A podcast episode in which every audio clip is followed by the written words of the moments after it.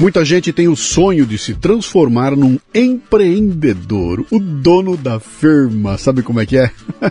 Com liberdade para correr riscos e tomar decisões por conta própria. E uma das maneiras para isso é tornar-se um franqueado de uma marca conhecida, cara, mas franquias normalmente são caras, não é? Pois então, eu vou te dar uma dica, olha só. Conheça a Santa Carga. É uma micro franquia que oferece totens carregadores de celular que tem uma tela grande para exibir anúncios em vídeo e notícias em tempo real. Também, além disso, os totens fornecem acesso à internet por Wi-Fi.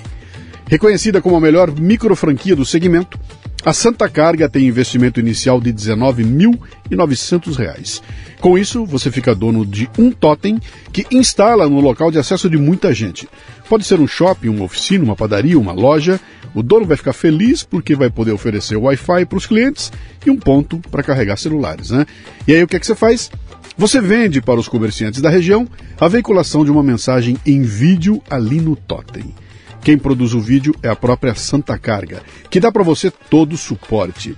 Olha, já tem gente aí com 3, 4, 5, 6, 10 totens, fazendo uma boa grana. Tem gente que chegou a ganhar já 8 mil reais por mês, cara. Tudo isso sem estoque, sem funcionários, sem pagar aluguel. Acesse santacarga.vip para mais informações e mencione lá que você é ouvinte do Café Brasil ou do Leadercast para obter um bônus de mil reais. Santa Carga. Abra o seu negócio com uma das franquias que mais crescem no Brasil.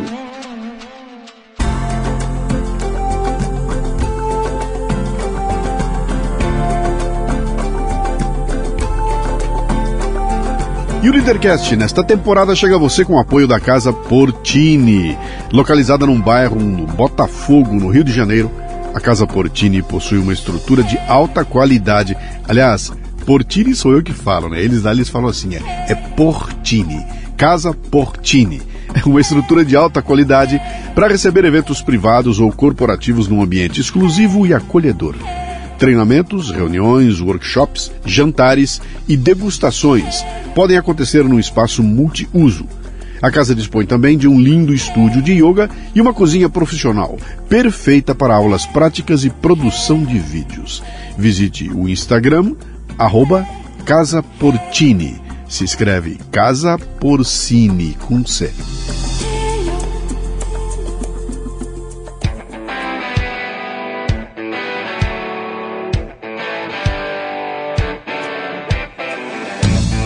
Bom dia, boa tarde, boa noite, bem-vindo, bem-vinda a mais um Leadercast, o podcast que trata de liderança e empreendedorismo com gente que faz acontecer. O convidado de hoje é John Cunha, um maranhense que cai no mundo para se tornar um empreendedor e depois um treinador de vendedores. John fala da sua jornada de conhecimento que começa na prática do trabalho diário aos oito anos, já atendendo o público, e chega até a descoberta dos clássicos da literatura como fonte de repertório para quem quer aprender a lidar com pessoas. John é um batalhador que percebeu como a sociedade moderna, com toda essa opressão pela pressa, está fazendo com que percamos nossa essência. Ele diz: sem drama, muito do que devemos fazer no início de uma negociação é aquilo que fazemos em nossa vida pessoal. Uma conversa sobre conhecimento. Muito bem, mais um Leadercast. Como sempre, eu começo contando como é que o meu convidado chegou aqui. Esse aqui, um, um ouvinte de longo, mas bota longo tempo, longo tempo, me mandou uma mensagem, acho que por WhatsApp, foi, não me lembro como, como é que entra. Hoje em dia eu já me perdi completamente, não me lembro mais de. É um e-mail, é WhatsApp, é DM na, no Instagram, no Facebook, no, no YouTube, no, no, no, no Twitter, cara. Não dá mais para saber de onde vem as, as informações, né? Mas ele entrou em contato falou, pô, conheço um cara legal, você vai gostar do trabalho dele, ele é um cara para você levar no, no Leadercast, não sei o quê. E eu fiz aquilo que eu faço. Deixa eu só dar uma sondada, ver, ver quem é, né? Sem mergulhar no trabalho. Aí mandou um link lá, abri, assisti um pedacinho de um vídeo. Outro falou, pô, tem uns temas interessantes aí. Vamos levar adiante? Bom, deu que nós estamos aqui, né? Então, como é o nome dele? É o Neriton. Yes, sim, Neriton. sim. Neriton. Neriton, sim. ele mesmo. Um abração, Neriton. Tá saindo um programa aqui com a tua indicação, viu? Três perguntas são as fundamentais, são as únicas que você não pode chutar. Né? O resto você pode chutar à vontade, essas três você vai na, na pinta. Né? Seu nome, sua idade e o que, que você faz. Meu nome é Jonathan, Jonathan Cunha, só John, pode chamar só de John. Eu trabalho com vendas, hoje com mentoria para vendedores, para equipes e mentorias individuais. É, eu nasci no interior do Maranhão, em Barra do Corda, né, e moro em Goiânia. Fui criado em Goiânia. Uhum. E meu, minha especialidade é vendas. Uhum. Trabalho com vendas já há mais de 25 anos. Comecei aos 8 anos de idade, informalmente trabalhei dos 8 aos 14 anos e vendendo picolé e vendendo os raladores de queijo que meu pai fabricava em casa, né? Nós vamos pegar isso aí. Que é, idade você tá? Que idade você tá? Eu tô com 41. 41. 41 anos. Como é que é o nome do lugar que você nasceu? Eu nasci em Barra do Corda. Barra do Corda? Isso. Onde fica isso, cara? Interior do Maranhão. Fica 250 quilômetros de Araguaína. Ara... Desculpa, 250 quilômetros de Imperatriz de Imperatriz. E Imperatriz do Maranhão. Para baixo, para cima? Pra, mais para baixo. Bem, bem fica, você passa a fronteira ali de Tocantins, entra já no estado do Maranhão, uhum. aí daí mais uns 300 quilômetros você está em Barra do Corda. Eu botei outro dia um post que deu uma gritaria sem tamanho. Eu perguntei para o ChatGPT quais eram as, as 40 cidades mais pobres do Brasil, né? Sim. E ele, e ele listou ali, sei lá, 38 no Maranhão, cara. Impressionante, cara. Aí eu falei, cara, não é possível dar uma olhada nas fotos, né? E realmente é um, é um, é um Brasil, assim, que a gente desconhece. A tua região de onde você veio, assim? Uma região pobre? Como é que é lá? Não, até que hoje está hoje tá melhor. Hoje você tem asfalto, vamos dizer assim, né? Basicamente, tá. isso já é uma evolução. E energia. Tá. Então, meus pais... É, eu nasci em 82. Meu pai e minha mãe foram para Goiânia. Né? Uhum. E aí eu fiquei com a minha avó ali no primeiro ano, e depois eles se instalaram em Goiânia e foram me buscar, e aí tá. me, né, me criaram em Goiânia. Nesse período era uma, era uma selva. Uhum. Você, eu lembro que a estrada que meu pai rodava era 250 quilômetros, estrada de chão. Você Sim. levava de 15 a 25 horas de ônibus. Caramba. Então você pensa o que, que esse povo sofreu naquela época, né? Pois é. Então hoje, se eu falou aí da pobreza, né, da cidade, que as cidades mais pobres do país estão lá, não mudou muito. Uhum. Não mudou. Infelizmente não mudou. É triste. Uhum. O estado do Maranhão hoje ainda é o estado mais pobre do, do, do Brasil. É, é um, é um histórico ali. De... É, e eu sou fruto disso, né? Uhum. Então, para eu estar tá aqui, é, é um milagre mesmo. Uhum. Para eu estar tá aqui falando com o senhor, porque eu vejo o que, que os meus pais fizeram. Uhum. E, e são 20 milhões de habitantes no Uhum. Maranhão. Goiás tem praticamente, desculpa, é, 20 milhões. Uhum. É isso, não, 7 milhões, desculpa. 7 milhões de habitantes no Maranhão e 7 milhões aproximadamente também em Goiás. Uhum. Então os dois estados têm mais ou menos a mesma população. E você imagina a quantidade de pessoas que ainda estão migrando para Goiás. Sim. É, Então eu rodo em, em Goiânia e eu sempre pergunto pro frentista, né, o cumprimento e tal, a gente vai falar dessa atitude de, de vendedor, Uhum. que eu acho que o vendedor, ele, ele não é papo de vendedor, ele tem a, a atitude de vendedor. É isso que eu vou mostrar que a gente tem que começar a resgatar. E conversando com frentista, você conversa com o pessoal da feira, né, conversa com o pessoal da padaria, a maioria é do estado do Maranhão. Uhum. E hoje eu ainda encontro também alguns empresários, alguns que conseguiram romper essa barreira social e conseguiram ascender também no estado. Então, Que coisa, que coisa aquilo. Bom, você. Então você cresceu, ficou até que idade lá? eu fiquei o primeiro ano só. Ah, então você saiu bem pequenininho e já foi para Goiás, Já né? fui para Goiás, da- depois só voltava pra, com férias Qual mesmo. era o teu apelido? Ah, você tem irmãos?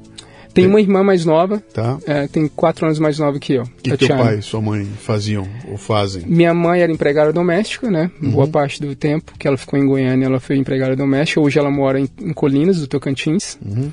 E meu pai trabalhava em vários empregos, mas ele a maior parte do tempo ele foi vendedor mesmo. Vendedor? Vendedor. Tá. Qual era o apelido que você tinha quando era criança? Ah, eu tinha, eu tinha o caju, né? Até os meus 14, 15 anos me Por causa chamavam. da cor de- do cabelo? É? Não, era por causa do nariz. A pessoa pegava. Eu era ruivo.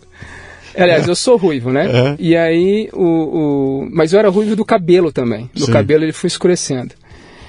E cheio de pinta no rosto, né? E tal. E aí, os, os meus colegas, primeiro era o caju por causa do nariz. Uhum. Depois era. Era. era manchinha, e depois foi trocando. E ficou caju um tempo, e logo que eu comecei a trabalhar, isso já já foi já caiu no- na lenda assim e ficou só John mesmo hoje mas quem me, me conhece é mais que como o, John O que, que o Caju queria ser quando crescesse, cara? ah essa é uma pergunta interessante hein porque eu comecei a trabalhar muito cedo. E era, não era um trabalho assim esporádico né? Que idade? eu tinha oito Oito- anos. Meu, a primeira vez que eu fui trabalhar é, meus pais cres- eles conseguiram se estabilizar financeiramente ali por volta de 1990. Eu lembro que a gente morava numa casa grande, só uma casa nossa no lote, era alugada. Meu pai trabalhava no supermercado, salvo engano no Carrefour, e minha mãe era empregada doméstica. Eu- a gente tinha até uma babá que cuidava de mim ali e da minha irmã. E aí eu brincava nesse lote e tal. Eu sei, cara, que do nada a gente foi parar num cortiço. Mas um cortiço assim que a Vila do Chaves faz lembrar um Alphaville, né? Que era esse cortiço era cinco barracões num lote que era metade daquele que morávamos só a nossa família. Meu pai quebrou, ele tinha um bar, trabalhava fora, minha mãe era empregada, e ele também tinha um lote que ele ia construir a casa. E foi o plano Collor. Foi a primeira pancada, assim, né? E aí, assim que a gente morou- mudou para esse cortiço, minha mãe trabalhava fora, tinha minha irmã mais nova, eu tinha oito, minha irmã tinha quatro. É a gente que se virava ali. A escola, você imagina, né? Então a gente eu estudava ali meio período, corria, não, era empurrava. E nisso, eu, eu observando os meus amigos ali, a maioria era, todos eram mais velhos do que eu, né? Todos tinham acima de 10 anos, eu tinha 7 para 8. E eu via alguns pegando carrinho de picolé. Aí eu falei, cara, como é que faz para pegar um carrinho desse aí? Ah, você vai lá na sorveteria do seu Milton, era Xangai a sorveteria. Você entrega sua certidão de nascimento, passa o dia inteiro com o carrinho, volta, ele te paga uma comissão e ele te devolve o documento. Quer dizer, o senhor Milton usava trabalho infantil. Ele ia- hoje ele ia pra cadeia, cara. Ele ia- Imagine só. E nem sei se ele ia sair vivo da cadeia, cara. 1990, hein? porque- Pois é. É, 1990. E era normal, normal. Sim, mas é, é, houve uma época em que fazia todo sentido, até porque, é, cara, não passava pela cabeça de ninguém a molecada encostada em algum canto. O pai e a mãe botava. Pô, eu lembro de Bauru, cara, na minha época lá. como- eu, eu ainda dei sorte, né? Não, não- vou dizer que eu dei sorte, não. Eu ainda levei por um bom tempo, eu só fui trabalhar com 14 anos pra valer, né? Mas, pô, meu avô, meu avô tinha uma. Meu avô tinha uma, um- uma padaria, ele teve um supermercado e a molecada toda. E eu me lembro uma vez eu fui no mercado e tava lá aquela. E eu fui atrás de um balcão e acho que eu vendi um sorvete pra alguém. Mas eu era muito pequeno, eu devia ter 10 anos de idade, 9, 8, alguma, acho que 8, 8 ou 9. E aí eu tava ali atrás, eu vendi pra alguém, e de repente eu tava sozinho atrás do balcão, chegou uma pessoa e veio me pedir, e eu fui, eu nem sabia direito como fazer, eu servi e vendi pra pessoa. Eu não consigo explicar a sensação que eu tive na hora de. Pô, eu, eu me senti, eu era o cara, velho. Imagina! O molequinho que era um merdinha, que tava lá só pra brincar, de repente eu tava útil, né? E a sensação que eu tive naquele momento foi um negócio in- inigualável. E com o tempo a gente eh, passou a sonegar isso das crianças em nome de defender a criança contra o trabalho infantil, aquela conversa toda, né? E eu já trouxe aqui cara do Ministério Público, que é isso mesmo, não pode trabalhar. E eu pensando, cara, que, que, que, que horror, cara, quando a gente sonega da garotada a oportunidade, sabe, de, de falar assim, tá bom, não é obrigado, mas se a criança quiser, cara, vem. E, e- e o que você aprende ali é uma coisa. Eu imagino você, cara, tendo que lidar Não. com dinheiro, com, com oito anos de idade. E, e eu lembro que eu fui pe- pedir para minha mãe, né? Pedir para ela, né? Inicialmente ela não deixou. Eu peguei a certidão de nascimento escondido na bolsa dela. Esperei ela sair. Falei, ah, vou fazer para trabalhar o dia inteiro. Ganhei o dinheirinho. Eu comprei uma panelinha, acho que era uma leiteira, e dei de presente para ela assim que ela chegou. Ela perguntou onde eu tinha arrumado dinheiro. Não adiantou nada. Fui sensibilizar ela, apanhei do mesmo jeito. Aí depois meu pai conversou com ela e tal, por quê? Porque era um bairro hostil. Era um bairro violento. Né? Eu presenciei cenas assim, absurdas. Lembre-se, né? Eu falei de, de quatro, quatro, cinco famílias ali num lote que nem muro tinha. Era um negócio bem complicado. É, eu ainda tenho uns dois amigos meus daquela época, né? Amigos de, há mais de 30 anos. Mas a gente viu cada coisa absurda, né? Era muito banalizada, a violência era banalizada, né? e droga, enfim, uma, era terrível. E escola não tinha escola período integral. Então, eu lembro, o que eu acho interessante hoje é que as pessoas questionam o trabalho infantil como se houvesse opção. Uhum. Né? Pode tudo bem, você quer colocar a escola integral, hoje ainda você tem esse tipo de, de contexto. Mas eu vou, eu, vou, eu vou dar um salto agora, né, para esse período, para 2020. Pega esse exemplo que o senhor deu aí. Uhum. Eu estava no interior de Tocantins. Só, só, antes de você mandar teu exemplo aqui, uma. Hum. Eu pedi para ele não me chamar de Ele já chegou me chamando de senhor. o senhor e o senhor aqui. Eu falei, cara, tá para bom, de me chamar de senhor. Ele, pô, vai ser difícil, vai ser difícil. Então eu vou fazer uma combinação com você que eu faço com todo mundo que começa com essa gracinha. Você me chama de senhor, eu vou te chamar de tio. Tá bom, tá bom. Tá? Eu chamo tá você bom. de tio e aí você vai sentir a porrada que é. Vou Vamos me lá. adaptar, vou me adaptar vai rápido. Lá. Cliente, você tem que se adaptar à linguagem dele. Então, vai Luciano, não vai vou errar. Então, Luciano, eu vou, vamos dar um salto aqui para 2020, pegando Sim. esse mesmo contexto. Sim. Eu fui visitar um cliente e ele tinha um supermercado. E ele começou com o mercadinho, uma casa no fundo, e ele foi crescendo, né? E a família foi, ele foi, foi crescendo junto, foi, ele foi expandindo a casa e todo mundo morando no fundo desse supermercado. Uhum. O que que acontece? O mercado está aberto ali. E aí vem o neto, né, entra no mercado, faz alguma coisa, pega ali os, os trabalhos da escola, vai sentar numa mesinha e tal. E o Ministério do Trabalho baixou lá. Então, os parentes dele não podiam estar no supermercado, não podia fazer nada. Ele teve que registrar a família dele, dele inteira, porque volta e meia alguém ajudava, às vezes Sim. o supermercado tinha mais movimento. Sim. E ele registrou todo mundo porque ele foi multado a família dele morava no fundo, uma cidade do interior do, de Tocantins, chamada Lagoa da Confusão. Uhum. Ele me contou essa história. Falei, cara, como que pode? Ele não, eu registrei todo mundo. E quem é menor de 16 anos não entra no mercado. Meus sobrinhos, no, meus sobrinhos, neto não entra. Proibido, porque se o fiscal entrar aqui eu sou multado. Uhum. Tamanha é a, é a, é a falta de bom senso, né, para dizer o mínimo desse, é, desse, é porque, desse tipo de fiscal. Porque o padrão dos caras é quando você fala em trabalho infantil, eles já pensam numa carvoaria uhum. e na criança sendo explorada na carvoaria, entendeu? Eles não querem saber de tudo que há além disso. Sim. A visão é aquela, tem alguém explorando. É claro que tem, sempre tem e continua tendo e vai ter. Vai ter. Até o fim dos tempos, né? O que nós temos que fazer é pegar os caras que estão explorando e, e colocá-los dentro da da, da, da, da, da regra da lei. Agora, você não pode é sonegar para a garotada essa escola maravilhosa que é, bicho, responsabilidade nas tuas costas. Você vai produzir, cara, vai ter um dinheiro que vai chegar na tua mão porque você conquistou. Com que idade? Com oito, cara, com sete, com nove, com dez. O salto de maturidade é um negócio brutal, né? Sim. né? Mas o Brasil não, não consegue ter essa discussão, cara, é impossível. Na própria rua que eu morava, não era consenso isso, né? Uhum. Até porque tinha famílias que despontavam, tinha famílias que tinham uma situação financeira boa, né? Então, dos 8 aos 14 foi assim. Sim. Informalmente, meu pai fabricava uns raladores de queijo, eu vendia isso de porta a porta. Então, de fato, você batia na porta da, da dona de casa ali e oferecia para ela. E aí, é, e assim foi. Né? Sempre que eu, tive, que eu tinha tempo livre, meu pai já me acostumava a isso. E assim, o vizinho ia trocar um telhado. Ia tro ah, vamos trocar o telhado, o telhado tá velho.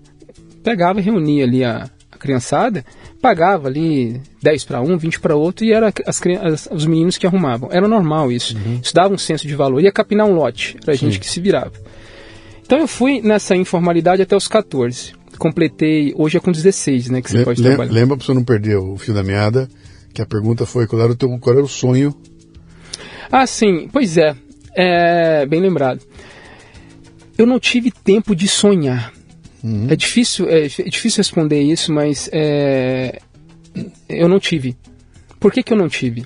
Primeiro, é, na escola eu, eu fui amadurecendo muito rápido. Eu lembro que na escola pública, com 14, 15 anos, assim que eu comecei a trabalhar, de, fui para o emprego formal, eu, eu completei 16, 14 anos no dia 17 de maio, dia 30 minha carteira estava assinada. Comecei uhum. a trabalhar no supermercado com, num, como, como pacoteiro. E ali já foi um salto. Por quê? Eu saí de um ambiente hostil, eu vendia de porta em porta, ia para a escola, então eu queria ganhar dinheiro. Né? E a escola eu ia levando. Eu era bom aluno. Só que a escola, média, eu acho que era média média 5. Então se eu, eu tirava duas notas boas nos primeiros dois trimestres, e no terceiro, mais ou menos, passava e o último sobrava só para trabalhar. E foi assim o tempo todo. Então, é, a gente vivia, eu vivia no imediatismo ali. Porque meu pai, o dinheiro que sobrava, o dinheiro que eu ganhava era 80% para casa. Eu não ficava com esse dinheiro. Né? Meu pai pegava, ele pagava telefone, pagava água, pagava luz. Eu lembro que eu paguei água e luz em casa e telefone até os 20 anos. Uhum. E, e aí eu tive que pedir ainda. Eu lembro, pai, será que eu, né, tô pensando em comprar um carro e tal? Comprar um carro não, tô pensando em mudar, né? Vou alugar um apartamento, será que pode abrir mão dessa despesa? Ele, não, sim, não precisa, porque já era uma questão que ali mais simbólica. Então, com 14 anos, quando eu entrei no supermercado, aí eu, eu comecei a, a sentir a presença ali de uma hierarquia formal. Uhum. Né? Então, a iniciativa privada começou a moldar aquele moleque da perifa, com aqueles hábitos. Algumas coisas que colavam onde eu trabalhava, lá já não colava mais. Então, eu saía às 13 horas de casa, saía da, da aula ali meio dia e meia, corria, tomava um banho, comia alguma coisa rápida, pegava a bicicleta e ia para o supermercado, rodava ali mais ou menos uns 8 quilômetros de bicicleta. Chegava no supermercado para economizar o passe, uhum. né, para dar um extra mais. Então ali no supermercado, o que, que eu comecei a notar? E é importante a gente dividir essa fase porque dos 14 aos 20 eu trabalhei em supermercados. Né? Então a minha atitude em atender clientes ela foi mudando com o tempo e, e eu vivi uma fase que é o que a gente presencia hoje, que é a artificialidade e a despersonalização nos atendimentos. Uhum. Então eu tive que fazer um resgate nos últimos cinco anos, depois que eu, que eu comecei a ler, né, eu fui procurar me reeducar novamente, eu tive condições de fazer isso.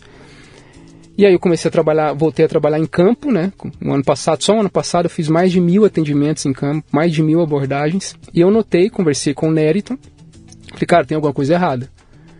O pessoal acho que desaprendeu a vender. Uhum. Né, que eu comecei a despontar com resultados. E aí eu fui fazer uma análise da época que eu trabalhava. Falei, cara, onde é que eu perdi isso e agora onde eu resgatei? Então no supermercado você tinha a, a obrigação de, de atender bem o cliente, né, mas de acordo com a necessidade dele. Você não tinha um jeito é, engessado de fazer isso. Uhum. Você tinha que ser cortês. Você pegava o carrinho, levava até o supermercado, até o carro, né? Perguntava se o cliente queria que arrumasse e tal, e voltava rapidinho. O que, que eu percebi ali? Era um, tinha um, imagine, o supermercado naquela época tinha, sei lá, 15 moleques ali pacotando. E instintivamente, a minha educação era, era criança tinha que servir para alguma coisa. Foi isso que meu pai me ensinou. Né? Então, ah, vai, vai, vai, vai comprar um cigarro, vai na padaria. É, é, tudo que tinha que fazer era a criança que fazia. A gente tinha que ser útil. Uhum. Né? A pessoa ela tinha que ter uma utilidade. Então, esse berço, ele, me to, ele tornou meu trabalho muito instintivo no sentido de você ser útil para quem está do outro lado. Uhum. Então, no supermercado isso fez diferença. Claro. Fez muita diferença porque entre 15 pacoteiros ali, o supermercado tinha acabado de implantar aquele sistema de código de barras. E tinha, dava muito problema, né? Esse código de barra aqui dava pau, a pessoa ia passar naquele leitor, então você tinha que ir lá pegar uma mercadoria. O que, que eu fiz? Aí eu pego uma vez, pego duas, lá pelo segundo mês eu falei, cara, eu vou decorar esse negócio aqui. Eu comecei a decorar os códigos. Uhum. Aí a pessoa mandava eu buscar, eu editava o código do código de barra pro, pro, pro caixa, o cliente olhava, enfim. Dali a dois meses eu estava no caixa. Fui uhum. promovido para o caixa e fui conseguindo crescer. E aí eu assumi um cargo de liderança, faltando seis meses para completar 18 anos, eu era gerente do setor. Com 17 anos de idade? Era, eu contratava, treinava e demitia. Com o passar do tempo, né, assim que uhum. eu fui promovido, meu gerente, o Carlos César e a dona Sandra, é, Sandra Buriti Bispo, eu lembro o nome dos dois, eles meio que me moldaram para isso. Ele, me, ele fez entrevista, e eu estou resumindo bem a história aqui, né? Ele fez entrevista e ele disse que eu tinha uma que eu tinha postura de gerente. Isso tudo está interligado, né? Essa atitude de servir, a postura, né? Porque na perifa até o seu jeito de andar uhum. tem que ser diferente. É, se você não, não aceita, você não pode andar meio molenga, você tem que andar impondo, é peito pra, estufado para fora, costas para trás, uhum. cabeça erguida, porque você apanha mesmo. Eu apanhei demais na rua, eu era mais novo, né? E essa estrutura, quando foi para o ambiente corporativo, fez diferença para mim. Fez diferença para mim. Então, a todo momento eu me preocupava em tirar o melhor de mim uhum. ali para servir. E aí eu tive essa oportunidade de assumir esse cargo de liderança. A escola, eu já tinha terminado o segundo grau e não dava para fazer faculdade. Eu lembro que eu comentei, o senhor perguntou a questão do sonho, né? Com 14, 15 anos, os meus amigos na escola começavam a planejar vestibular. Ah, vou prestar para fisioterapia, medicina e tal. Eu olhava e falava, todo mundo ia conversar com o pai, né? E aquele charme, eu falei, cara, na boa, velho, eu não vou passar no vestibular, cara. Não adianta, né? Olha esses exercícios aqui, eu olhava aquilo e falei, não, não é para mim isso aqui. Né? Conversei com meu pai, falei, ó, oh, pai, não vai dar certo, lá vou terminar a faculdade, esquece, ele não foca no trabalho, entendeu? Porque não, eu não consigo pagar a faculdade também. E foi rapidinho. E os meus amigos, poucos, quem queria fazer medicina, no máximo se contentou com, a, enfermagem, né? Com muito esforço. Alguns passaram em concurso, porque é desigual. Uhum. E isso é, é importante a gente trazer para esse contexto atual, onde as pessoas acham que educação resolve tudo ah, tem que investir mais em educação e tal. Eu falei, cara, tem tanta coisa. É, é tão multifatorial para você permitir uma, uma ascensão, uma ascensão não só financeira, né? Eu estava lembrando disso. Cara, foi essa semana, eu estava conversando com alguém e, e, aí me veio esse, esse insight, né? De eu comentar com a pessoa e falar, cara, os, os maiores canalhas que eu conheço na minha vida, os maiores idiotas que eu conheço na minha vida, é tudo gente educada. Não é? O cara tem diploma é universitário, cara. Tem diploma universitário, o cara fala dois idiomas. É um canalha, cara, entendeu? Não, os, quem eu pego que a gente, vamos dizer assim, humilde, entre aspas, né? Sim. Humilde, que não tem diploma, o cara é tudo gente, tudo tranquilo, vamos na boa, a gente conversa, deu problema, você resolve. Os outros é que canalha, né? Então a educação em si não é passaporte para bom mocismo nenhum, cara. Eles criaram uma, uma espécie, esse tecnicismo que invadiu o Brasil, né? A gente vai entrar ali no século no século XIX, mas enfim, é, é, criaram uma, uma espécie de, de essa quantidade de especialistas. Você estudar um tema e você aprofundar nele, não te dá, é, é uma coisa óbvia, não te dá uma autoridade para você emitir opiniões com autoridade sobre outros temas. Uhum. Né? Então, o que, que eu percebo? É, eu não tive tempo de sonhar mesmo, porque a necessidade era imediata. Eu estava preocupado ali em passar para o caixa, depois do caixa para a recepção. E na escola, você não, você não aprende. Você tem deficiências de vitaminas. Uhum. Eu comia mal. Não passei fome, mas eu comia mal. Eu com a minha irmã, a gente comia mal. Meu pai ali se virava com o que dava, minha mãe cuidava, né? Mas quando eu estou falando de comer mal, é com os nutrientes necessários. Eu vim aprender a quantidade mínima que eu tinha que comer de proteína para poder ganhar o mínimo de manter a massa muscular ali, né? Uhum. Com 33 anos de idade, cara, que eu fui no, fui no nutricionista.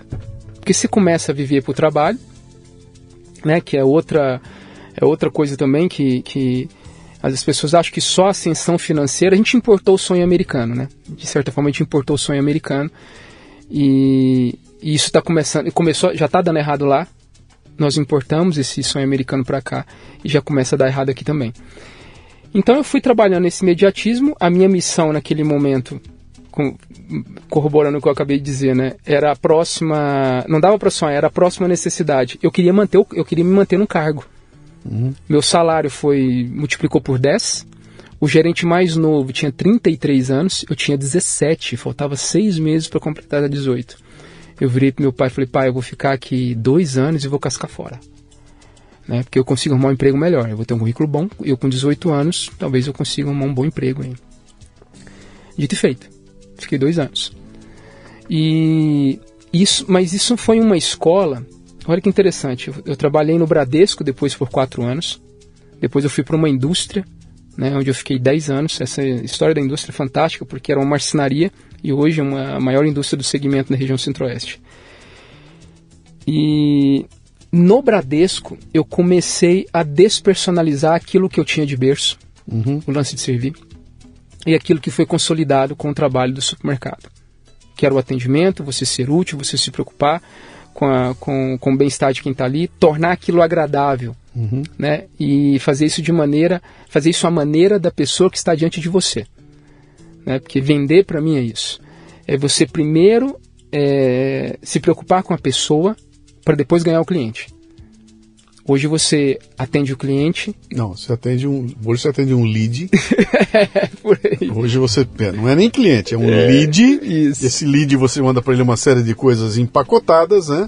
Tudo formatado. Se o lead responder sim, você manda outra coisa. Se responder não, outra coisa. Até que uma hora lá na frente ele vai fechar. Como são muitos leads, né? naquela época você atendia 10 caras por dia, hoje você consegue atender 10 mil através de lead. E aí essa coisa completamente fria e, é. e despersonalizada que tem por aí. Sabe, só uma, completar. Eu sou de Bauru, sou do interior de São Paulo, né, cara? Então tudo que você está falando aí me remete muito a essa personalidade do sujeito do interior, né?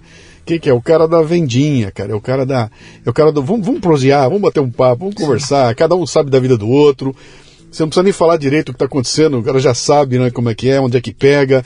Cara, não estou podendo pagar, ah, deixa aí, faz um crediário. A gente.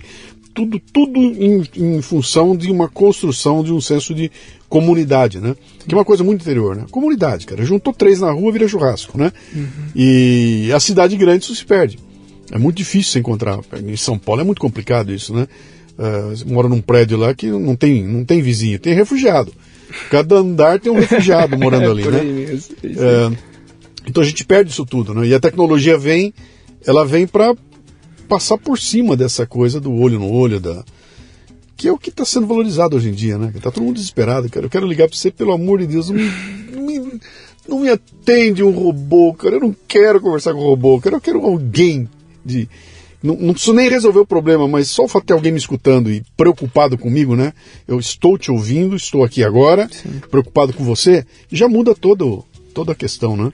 E acho que você está se referindo muito a isso, sabe? Esse espírito e essa, e essa coisa que você falou é bem legal. Quer dizer, você, na hora que você vai para grande empresa altamente estruturada, corporativa e tudo mais, isso tudo se perde porque você tem que jogar dentro da regra estabelecida ali, né?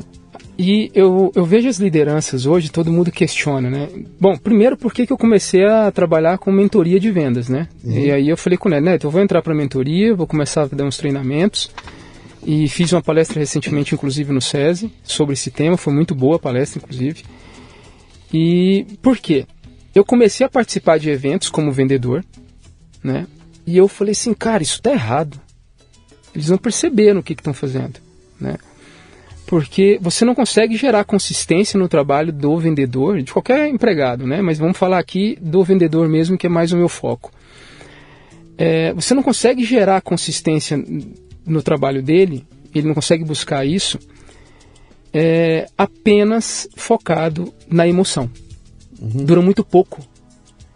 Né? Tanto que eu fui estudar, fui estudar o tal da motivação humana, né? fui, fui querer entender isso, fui buscar ferramenta na filosofia para poder para poder não ser mais um nesse segmento. E como eu tenho a experiência empírica, eu falei assim, boa, eu vou somar essas duas coisas, por quê? É, no supermercado, aí eu fui fazer a minha análise. Quando eu entrei no banco, rapaz, aí foi outra. Eu tinha no supermercado, o cliente chegava, era um, inclusive era um bairro nobre, né? Esse outro, esse eu trabalhei em dois, né? Esse segundo que eu fui gerente, eu, que eu consegui essa ascensão, eu já já era um bairro nobre. O cliente ele ele te, ele te chamava pelo nome ele chegava lá, você tinha que lembrar o nome dele. Sim. E era muita gente, né? Ele queria esse contato. Tinha cliente que chegava, abraçava, não, como é que você tá? Você tinha que lembrar do nome da filha e tal. Isso era fantástico. Uhum. Isso era fantástico. E no, no, quando eu entrei no banco, aí pronto. Ah, no, eu lembro que no supermercado eu fui funcionário, aquela plaquinha de funcionário do mês, eu quero falar disso, que eu acho que isso estragou o mercado de trabalho nacional. Uhum. Esse tipo de ferramenta ela, ela, ela, ela diminuiu o valor do trabalho. Uhum. Eu, depois eu explico, me aprofundo no porquê. Quando eu cheguei no banco, a pegada era outra. Eu atendia, era ali, chegava a centenas de clientes por dia, o um ritmo frenético. Eu trabalhava seis horas por dia, mas eu chegava muito mais cansado. E até hoje eu tenho, depois eu trabalhei na fábrica e eu tenho sonhos recorrentes do meu trabalho. Sabe de onde? Do supermercado. Uhum porque era um trabalho que eu realmente eu estava de corpo e alma ali. não tinha um eu não tinha um personagem trabalhando, eu não tinha um script, né? Aquilo que a gente aprende agora com, com a PNL, que entrou no, Brasil nos últimos 15 anos, o tal do rapport, essas coisas que todo mundo está conseguindo dar nome agora, e querendo fazer isso de maneira mecânica, e ser orgânico. Se você ficar atento, né, você entra em sintonia com o cliente e com a pessoa, e aí, naturalmente, você vai fazer com que ela se torne seu cliente. Uhum. Né? Isso era o que a gente fazia no supermercado. Quando eu entrei no banco, isso começou a se desconstruir. Tanto que eu lembro que eu cheguei em casa, eu tinha umas, umas, uns prêmios, uns certificados que eu tinha ganhado no supermercado. Eu rasguei aquilo e joguei tudo fora. Uhum. Falei, cara, isso aqui não existe. Isso aqui é, pura, é puro ego. Né? Eu tinha placa de funcionário do mês e tal, joguei tudo fora. Né? Eu lembro a minha namorada na época, eu falei, mas por que, que você fez? Eu falei, cara, isso não tem valor. Agora eu tô lá no banco, tô me lascando lá e, e ninguém, isso não funciona, né? E eu consegui umas promoções lá, fiquei quatro anos e fui empreender numa indústria, uma marcenaria de pallets de madeira. Né? Isso já era 2005. Eu decidi que queria sair do banco, falei assim, olha, eu quero empreender. E aí tinha um vizinho de kitnet que tinha uma marcenaria lá que fabricava pallets. Aí eu entrei, fiz uma pesquisa de mercado e falei assim, ó, quero entrar contigo nisso aí. Entrei como representante na marcenaria dele. Foi para vendas de casa. Aí, aí eu fui para campo, voltei a fazer Sim. esse trabalho que eu fazia no supermercado, de atendimento, e as vendas que eu fazia em campo ali. Engraçado, a, a gente despreza com o, essa escola de você pegar um carrinho de picolé, sair andando, fazendo hum. cálculo, hum pontos onde tem mais gente, onde é que, onde é que sai aquele senhor que paga, que vai comprar picolé para toda a família e tal. Sim. E hoje não tem criança mais, né? Sim, hoje já não tem mais criança, então... Dia, dia tal, a tal hora, é, eu já sei, ele vai estar tá lá. Isso. Outro dia sentou aí o Rafael da Santa Carga, e ó, como é que começou? Cara, eu vendia sanduíche na praia, cara. E ali a escola, puta escola, né? Que que é essa, cara? Essa se vira, moleque. Vai, é. você volta, volta, leva o carrinho e que não te roubem no caminho, tá? Volta, volta inteiro, volta com o dinheirinho no bolso, tudo e se vira para vender. E mais, hein, vai derreter o que tá aí dentro. Se não vender, vai derreter. É isso mesmo, ainda bem lembrado. Tinha, tinha, essa pressão. E quando às vezes o carrinho virava, é. você descia numa rua, é. meio que distraído ali, o carrinho virava, caía aquelas placas no chão, picolé pra tudo quanto é lado. Aí nego vinha te ajudar e roubava uns picolé. É. Puta merda, aquilo era terrível. Enfim, aí eu peguei e fui para campo nessa, nessa marcenaria. Era uma marcenaria. Né? E comecei a, a visitar as indústrias que consumiam pallets. Eu lembro que eu já fui na, numa grande, lá em, na Grande Goiânia, que hoje é Ketchup Heinz, na, na época era Quero. Cheguei lá, aí eu tinha um carro que eu saí do banco já bem estruturado, né? E eu entrei para ganhar é, três vezes menos do que eu ganhava no banco. Né? Porque eu olhei aquilo e falei, cara, não tem ninguém vendendo isso aqui, não uhum. tem concorrente, o produto é fácil de vender. Aí já entra a análise do vendedor, porque você tem que mirar, quanto menos concorrente você tiver, melhor. Né? Uhum. E aí você vai se adaptar, ao, vai olhar para o público-alvo e vai embora. E foi o que eu fiz. Só que ingênuo, né? Fui visitar uma indústria dessa. Lembro que eu peguei, troquei meu carro numa moto para poder produzir mais. E aí eu cheguei na, na indústria, e eu vendi a minha marcenaria como uma mega indústria. Uhum. Eu trabalho por uma indústria de pallets e tal. E o comprador, ah, beleza, quanto vocês fabricam lá por, por dia? Né? Eu perguntava, quanto eu preciso aqui? Eu lembro que a produção do cara dia, o consumo dele num dia, multiplicava aquilo por 30, era 24 horas. O que ele precisava num mês, eu conseguia fabricar num ano. Uhum. Eu fiz umas contas assim, eu já olhei que não dava, né? Contornei a situação ali. Falei, não, vou mandar um orçamento pro senhor depois. Cheguei pro dono da indústria e falei assim, ó, cara, o seguinte, fodeu aqui. Porque o mercado, olha o tanto de pedidos que nós perdemos aqui. Então eu, eu tinha que arrumar um cliente que comprasse exatamente aquilo que a gente conseguia do fabricar. do tamanho da roupa que você faz, não Meu tem. Meu Deus do céu. E aí eu já estava dentro, né? E lá vamos nós. E lá vamos nós. Eu lembro que ele fabricava pallets com martelo ainda, martelo e prego. Depois ele foi para pistola. Então o que, que eu fazia? Eu fechava os pedidos dos clientes menores e ia encaixando isso na linha de produção. Uhum. Tanto que às vezes eu fechava uma venda e eu não tinha, eu tinha que ajudar na fabricação. E a gente foi automatizando o processo. Aí eu comecei a visitar concorrentes. Né? Outra parte importante para vendedor. Você vai vender alguma coisa, você tem que conhecer né, o básico ali, tem que conhecer 100% o teu produto, mas você também tem que conhecer muito bem os seus concorrentes, uhum. antes mesmo de vender. Né? Então eu comecei a visitar os concorrentes e vi o processo de fabricação deles e a gente ia aprimorando o nosso. E assim a fábrica foi crescendo, foi crescendo. Eu sei que ali quatro anos depois a gente mudou para um terreno, já automatizou um pouco mais o processo. E aí eu já eu já estava, eu ainda era representante. E a fabricação ela era, ela tinha melhorado, mas não era totalmente automatizada. E eu lembro que o dono ele tinha pesquisado na internet na época uma linha de uma linha automatizada. Que ano era isso? Era 2000 e ele pesquisou em 2005, 2006. Uhum.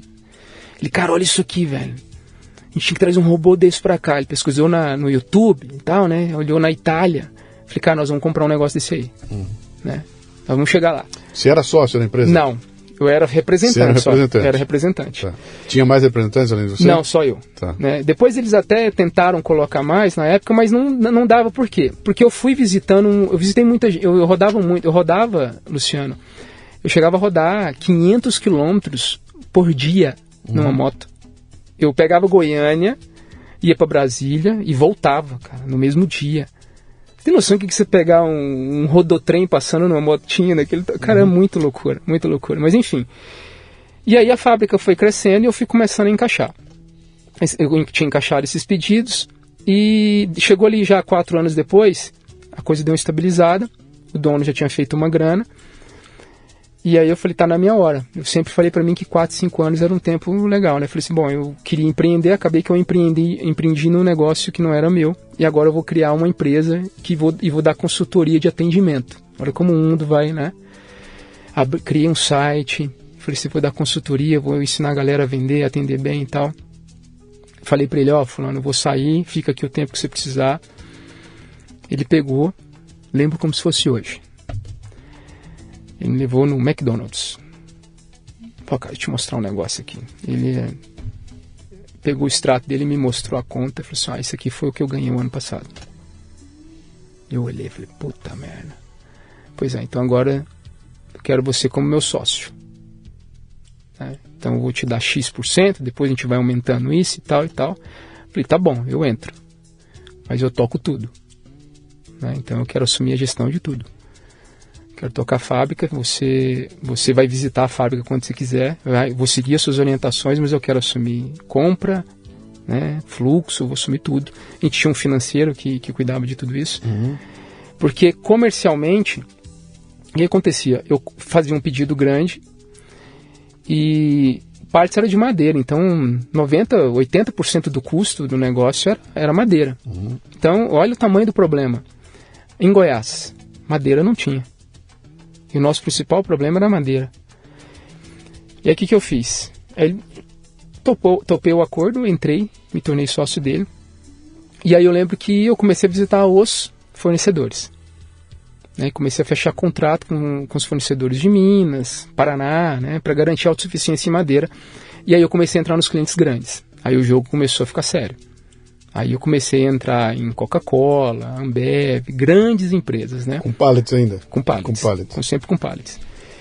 E... Quer dizer, você estava no B2B. E, isso. Você saiu do B2C mais C possível, que é um, é um mercado, isso. no mercado. Isso. Passou para um, para um banco, que é um B2B. é. E aí, de repente, você estava no B2C. Isso. Sabe, de business eh, para business, né? Isso.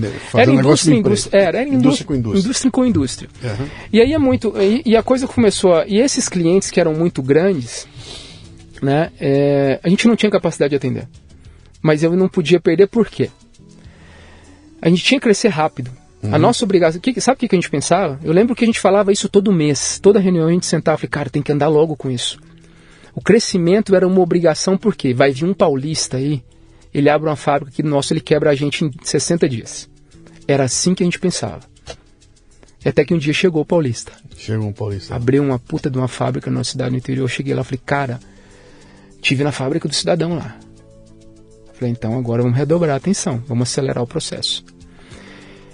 Enfim, a gente conseguiu se estabelecer, o cara depois fechou, não, não comercialmente... Não, a, não, não vingou. a, a parte comercial fez muita diferença. Eu não dormia. Sim. né? Então, vai vendo, observe que a, a parte da minha, a, a parte de venda, ela vai ficando cada vez mais técnica, mais cada vez mais estratégia, estratégica e não tinha relação. E aí chegou. É onde, onde a coisa pega, cara. Se você não pode ser o maior, você tem que ser o melhor. Você tem que ser o melhor. Eu tinha uma, eu tinha uma tese minha, e a gente sempre falava a respeito lá, na, quando eu estava na, na indústria e tudo mais, que os caras vinham naquela história de que, ah, pô, tem, tem um caso muito legal que ah, é- é- o segmento era autopeças, né? E autopeças tem um histórico muito, muito interessante, que eram os, os calendários de borracharia. Calendário de mulher pelada para botar em borracharia. Isso é histórico, né? Era uma coisa histórica. Quando eu entrei na empresa, uma empresa de origem é, brasileira, mas com grande parte do capital norte-americano, nem se pensava nisso. Já tinha se abandonado há muito tempo esse, essa coisa do, do, do calendário de borracharia, né? E aí eu tava lá tive uma ideia, cara, eu vou retomar esse calendário, não vou botar uma mulher nua, vou botar uma mulher bonita e tudo mais, e não vai ser nua, ela vai estar provocante e tudo mais. Mas o meu diferencial é o seguinte, cara, ele vai ser tamanho natural. Calendário tamanho natural. Uma mulher do tamanho natural. E os caras de vendas alucinados, me enchendo o saco, porque, porra, nós temos que fazer igual da Bosch, porque a Bosch faz, porque. E eu dizia para eles, falei, cara, mas é exatamente o contrário que eu quero. Se a Bosch faz e ela tem sucesso com isso, eu não vou fazer igual a ela, cara. Eu quero fazer um negócio que seja o dela para mais, o dela para melhor. E eu trombava com essa coisa de que não, não, não, tem que fazer igual, tem que fazer igual, tem que fazer igual. Que é quando você despersonaliza as coisas, né? Você, você, você acaba, cara, se é tudo igual, que, que vai fazer diferença? É quem tem mais dinheiro. Entendeu? É aquela história, ah, vou te dar um brinde aqui, tá? Eu te dou dois brindes, eu te dou três, eu dou quatro, eu dou cinco. Quer dizer, não tem. E, e o que você está falando é, é investir naquilo que o dinheiro não pode comprar. Entendeu? O dinheiro não compra relacionamento, cara. Isso. Não compra. Ele te ajuda. Tá? Ele me ajuda a dar um brindezinho, me ajuda a me locomover, mas ele não compra relacionamento, né? E aí, quando você falou o negócio do, do, do, do, do Paulista que vai chegar, que vai chegar com uma puta organização, tudo grande, Isso, com grana, é. monta aquela puta empresa e blá, blá, blá, blá, blá. Mas, cara, ele não é o cara que senta olho no olho para tomar, o, vamos tomar um traguinho ali na esquina. Ô Zé, vou virar amigo do Zé. É coisa do interior de novo, né? Isso foi o que fez muita diferença. Tanto que a gente, aí a gente estabilizou as vendas. A gente vendeu durante três anos praticamente o mesmo tanto. Eu era muito bom de previsão de venda. É, a gente tinha oscilação do mercado. É interessante o cenário político, né? Porque o que eu, como eu me instruía com noticiário, né? Vendedor não pode se instruir por noticiário. Eu fiquei 10 anos nessa, porque era o que tinha, era o que tinha, né? Então a minha formação básica, eu lembro que era o que? Era CBN, era no jornal, né? Eu acompanhava aqueles Que- podcasts que- e que ano tudo. isso? Isso entre era 2000 e- entre 2005 e 2015. Tá. 5 e 15. Isso. Tá, era a CBN época. Isso. Porra. Eu comecei a acordar mesmo, aí só vai ver se. eu- desculpa. Né? Aí Fala- você fala, vai ver. Fala, aí. Luciano, eu falhando aqui com o cliente. E aí, Luciano, eu, dei esses- eu fui começar a acordar mesmo em 2016. Na fábrica, eu lembro que estagnou três anos. Eu falei: olha, lembra aquela linha? Pode trazer. Né? Aí o jogo mudou. Falei, Pode trazer porque ou a gente traz ou a gente quebra. A linha o que? Aquele robô? Uma- é isso, do, uma linha tá. automatizada. Sim. E eu lembro que essa linha de produção, o que a gente fabricava com 60 funcionários, ela fabricava com 7. Uhum. né? Então era outra parada. Ele falou, e ele me chamava certeza, Maranhense. Eu falei, certeza. Pode ir lá, cara, eu banco o negócio. Aí fizemos uma reunião. A essa altura do campeonato já tinha mais sócios e os caras entraram. Eu lembro que ele me ligou da Itália. Cara, você tem certeza, irmão? Falei, tenho, cara.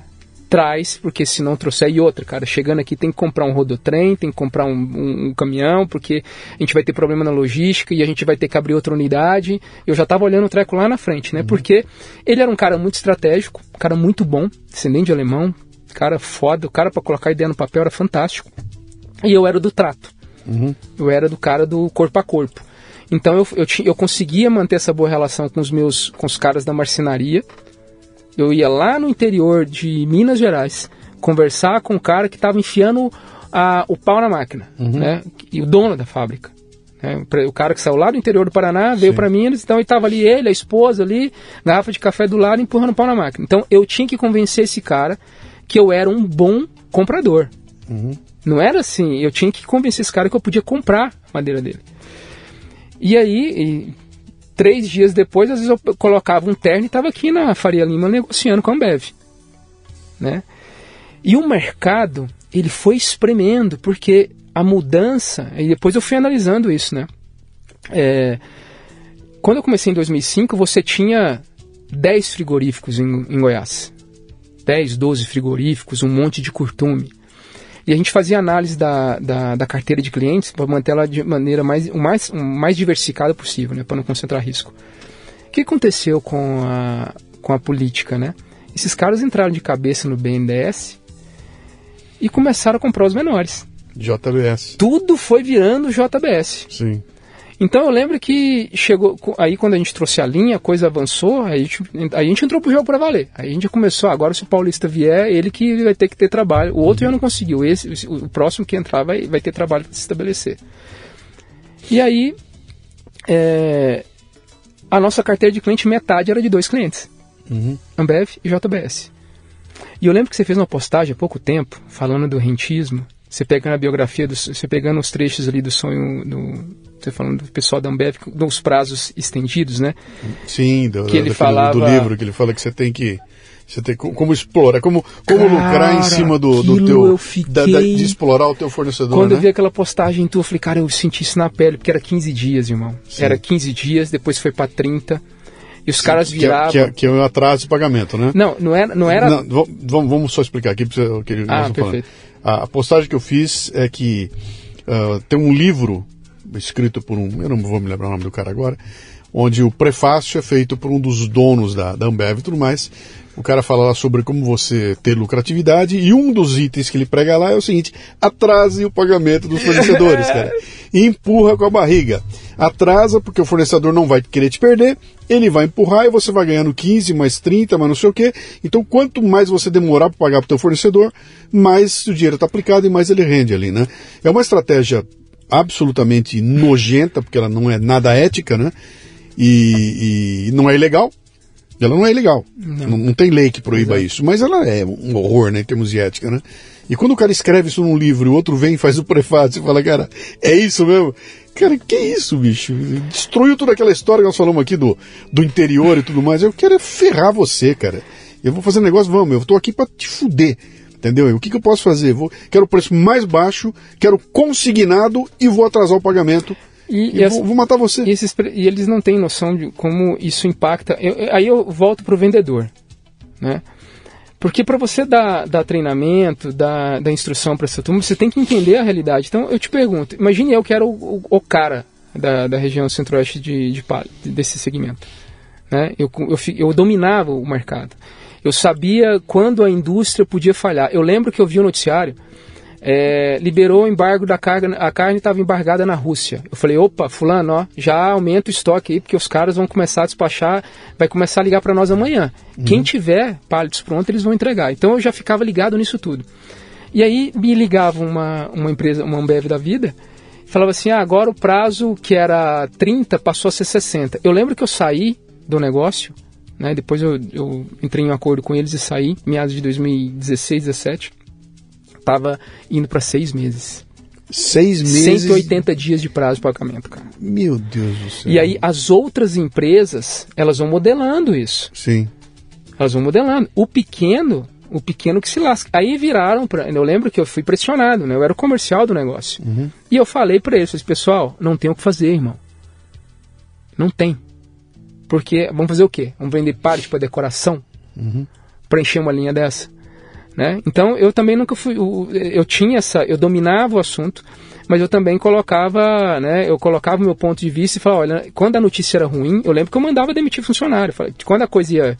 Eu entrava na, do mesmo jeito que eu entrei e mandei comprar a linha de produção, teve uhum. um período que eu entrei e falei assim, ó, demite todo mundo, porque agora não vai ter pedido, vai ficar uns, uns 60 dias aí, 90 dias ruim. Então você tem que tomar essas decisões difíceis, né? Então, ainda mais nesse, nesse período que foi mudando o mercado. A política de financiamento ela interferiu muito nos, nos, nas no, no, nos médios e pequenos empresários. E aí eu saí. Eu, semana passada eu trouxe ah. o. Eu, eu tava dando uma sondada, liguei pro banco, né, pro Itaú, né? Oh, vem cá, eu tô, tô vendo aí, tô querendo fazer uma, uma aquisição de imóvel aqui pro, pra minha empresa. Tem alguma linha de crédito de empresa aí, não sei o quê, papapá. Cara, não, linha de crédito para imobiliário, para empresa, nós não temos aqui, mas tem outras linhas, deixa eu ir conversar com você. Eu falei, bom, ele está querendo vir aqui ver, né? Ele quer ver como é que é, quer sondar o lugar e tudo mais. Eu falei, vem, sentou comigo e antes da gente começar, eu falei, ó, antes da gente conversar aqui, deixa eu te dar meu histórico, tá? Eu, um tempo atrás, antes da pandemia, uh, assim que, logo no começo, era o começo do governo do, do Bolsonaro. Eu fui em algum lugar, não me lembro o que foi, e vi uma palestra, ou alguém mandou para mim uma palestra do cara do BNDES. Alguém tinha assumido o BNDES lá e fez uma apresentação maravilhosa, cara. Porra, que agora nós destravamos essa porcaria aqui. Vai ter dinheiro pro pequeno e pro médio. Puta, maravilhoso, o canal é fácil, papá. Falei, pô, liguei pro cara na hora, né? Como é que faz? Não, eu vou mandar aí um cara do BNDES, mas ele vai levar comigo, junto com ele, o banco que faz a operação. Falei, bom, eu achei que era BNDES. Aí vieram os dois aqui, sentaram na minha frente, o BNDES com o Bradesco do lado. Hum. O cara do BNDES falou, falou, falou, me ouviu, me ouviu, terminou, falou muito bem. Tudo que nós temos aqui é possível fazer, mas quem opera é o BNDES, é o, é o Bradesco. E aí os caras abriram as condições e falaram, só a JBS podia pegar dinheiro com ele. Ah, não, é? tinha, não tinha como. Era impossível, cara. A regra é essa, bicho, isso, nenhum pequeno vai ter acesso. Não, mas, mas nós temos um cartão BNDES, você pode comprar máquina barata. Bicho, você não entendeu o jogo ainda? Eu sou pequenininho, cara. Uhum. E aí eu entendi. Aí chegou no final da conversa, o cara do Bradesco, não, assim, você pega o teu imóvel, dá ele, com ele, em garantia, e faz o empréstimo. Não, vocês vieram aqui, então para mim fazer um empréstimo pessoal. Contei essa história pro cara de Itaú que veio aqui. Uhum. Terminei a história, falei, muito bem. Quais são as condições hoje? Cara, igualzinho. É a mesma merda. Você me dá, faz o teste, abre aí aplicativo. Falei, cara, mas por que, que você veio aqui, bicho? Então não existe nenhum tipo de, de facilidade para quem não tiver no nível do grandão, não. que tiver com dinheiro. Continua a história, cara. Banco só empresta dinheiro para quem não precisa. Sim. Você tem que provar que não precisa, ele te empresta. Não é fácil, viu? É, eu quando eu saí em 2016 e eu estava muito, aí eu já estava muito intoxicado mesmo com, com com o ambiente corporativo, porque no sentido de foco no resultado. Sim. Era só resultado. Sim. Era aquilo e acabou. Sim. E eu tinha despersonalizado. O meu tipo de atendimento ele já estava, é, ele estava, ele estava artificial. E eu, e eu não, hoje eu faço essa análise, né? Então eu tirei um tempo, eu falei, ah, agora eu vou empreender no meu negócio. Agora uhum. vai. Foi aí onde eu comecei com o Nérito. Né? Que meu, meu pai tinha um modelo de negócio e aí eu falei, ó, tem uma coisa aqui, tem umas mercadorias que chegam com dificuldade no Nordeste, acho que a gente dá, a gente consegue montar, conversei com o Neto e a gente acabou entrando nesse negócio junto. E aí eu tive tempo para poder me instruir. Né? Então, até então, o que, que eu tinha feito? Eu tinha feito o que os vendedores estão fazendo hoje. Eu buscava cursos. Uhum. Então, fiz PNL, fiz coach, isso em 2011, 12. Assim que a gente mandou comprar aquela linha, eu falei, olha, então agora eu tenho que ficar um vendedor melhor ainda, então eu vou, vou entender de gente. O que, que eu fui fazer para entender de gente? Né? Fui fazer os cursos. Uhum. E hoje eu vejo as pessoas fazendo a mesma coisa que eu fiz lá atrás, né? que está errado. Né? O, o, o foco da, da, da venda é justamente na relação com o cliente. Sim. E hoje você não tem algo que ofereça isso com uma, com uma riqueza de detalhe disponível no mercado. Eu estive procurando cursos, né? Eu, existe essa carência. E aí onde eu acho que atu, os líderes procuram a solução e implementam, e essa solução ela acaba sendo efêmera, o cara fica motivado ali, aplica, mas não, não, isso não, não dura no longo prazo. Então o que eu fiz? Primeiro eu fui entender de política. Comecei a ler, fiquei uns, uns dois anos ali, dois anos e meio lendo de política. E esgotei todos os livros, fui ler sobre filosofia. O que, que você vai ler sobre filosofia? Uhum. Né? Eu era de eu era ouvinte de CBN. Então você vai ler Cortella, Karnal, li todos esses livros dos Sim. caras e não estava ficando na minha cabeça. Falei, cara, beleza, mas isso aqui não, não, não tá funcionando, né? E aí comecei a me aprofundar mais em romances. Né? Falei, ah, vou ler aqui literatura nacional. É, já tinha esgotado essa filosofia nossa e tal. E aí comecei a ler literatura nacional, peguei alguns escritores e a coisa começou a mudar um pouquinho. Uhum. Né? Porque eu era um perdido. Só que eu não sabia que era perdido. Eu era um cara que tinha certeza porque eu tinha sido bem sucedido nos, onde eu tinha entrado, queria empreender. E para vender, eu procurava, eu queria resgatar aquilo que eu tinha lá nos meus, até os meus 20 anos. E o mundo corporativo fez com que eu perdesse. Uhum. Que era esse, atendimento pessoal. Observe que eu não falei nada de religião durante esse período. Eu não tive uma educação religiosa, eu não tive vida espiritual. Uhum. Né? Eu sabia que é isso. Então, você ir para o trabalho sem uma prática espiritual diária, se prepare, que a bomba ela vai estourar cedo ou tarde. Uhum. Porque você não consegue sustentar isso com uma vida puramente materialista. E foi o que eu fiz até os meus 35 anos. 35, 36 anos foi assim que eu vivi. Né? Então, os meus excessos, aí eu fui alimentando mal, dormindo mal, eu comecei a ter que resgatar tudo isso. E aí foi onde eu consegui uma lista de livros é, de alguns alunos do Olavo. Uhum. Alguns discípulos do Olavo ali começaram a divulgar escritores que eu não conhecia. Mas você estava seguindo, você estava fazendo o curso do Olavo, alguma coisa não, assim ou não? Não fiz nada dele. Eu nem o conhecia. Sim. Até 2016 eu não sabia quem era. Né? Porque eu não tinha tempo. Aí em tipo, 2017 comecei a ter tempo. Uhum. E eu li os livros dele, né? E aquilo, aquilo começou a expandir meu horizonte. Aí eu falei, ah, beleza, então eu tenho que entender o que é ser um ocidental.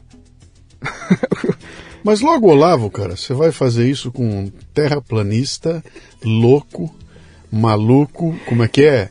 É, vai. É, é muito. É, é, eu... eu tô falando isso, porque este é o momento aqui. Eu vou pedir pra fazer. Lala, põe aí a queda do disjuntor, Lala, põe aí pra nós, vai.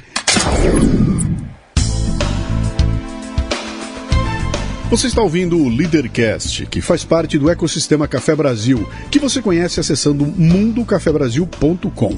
São conteúdos originais distribuídos sob forma de podcasts, vídeos, palestras, e-books e com direito a grupos de discussão no Telegram. Torne-se um assinante do Café Brasil Premium. Através do site ou pelos aplicativos para iOS e Android, você pratica uma espécie de MLA, Master Life Administration, recebendo conteúdo pertinente, de aplicação prática e imediata que agrega valor ao seu tempo de vida. Repetindo, mundocafebrasil.com. toda vez que a gente cita, né, você citou o nome do Olavo, cai o disjuntor uhum. de um monte de gente que só conhece o do Olavo a caricatura, né?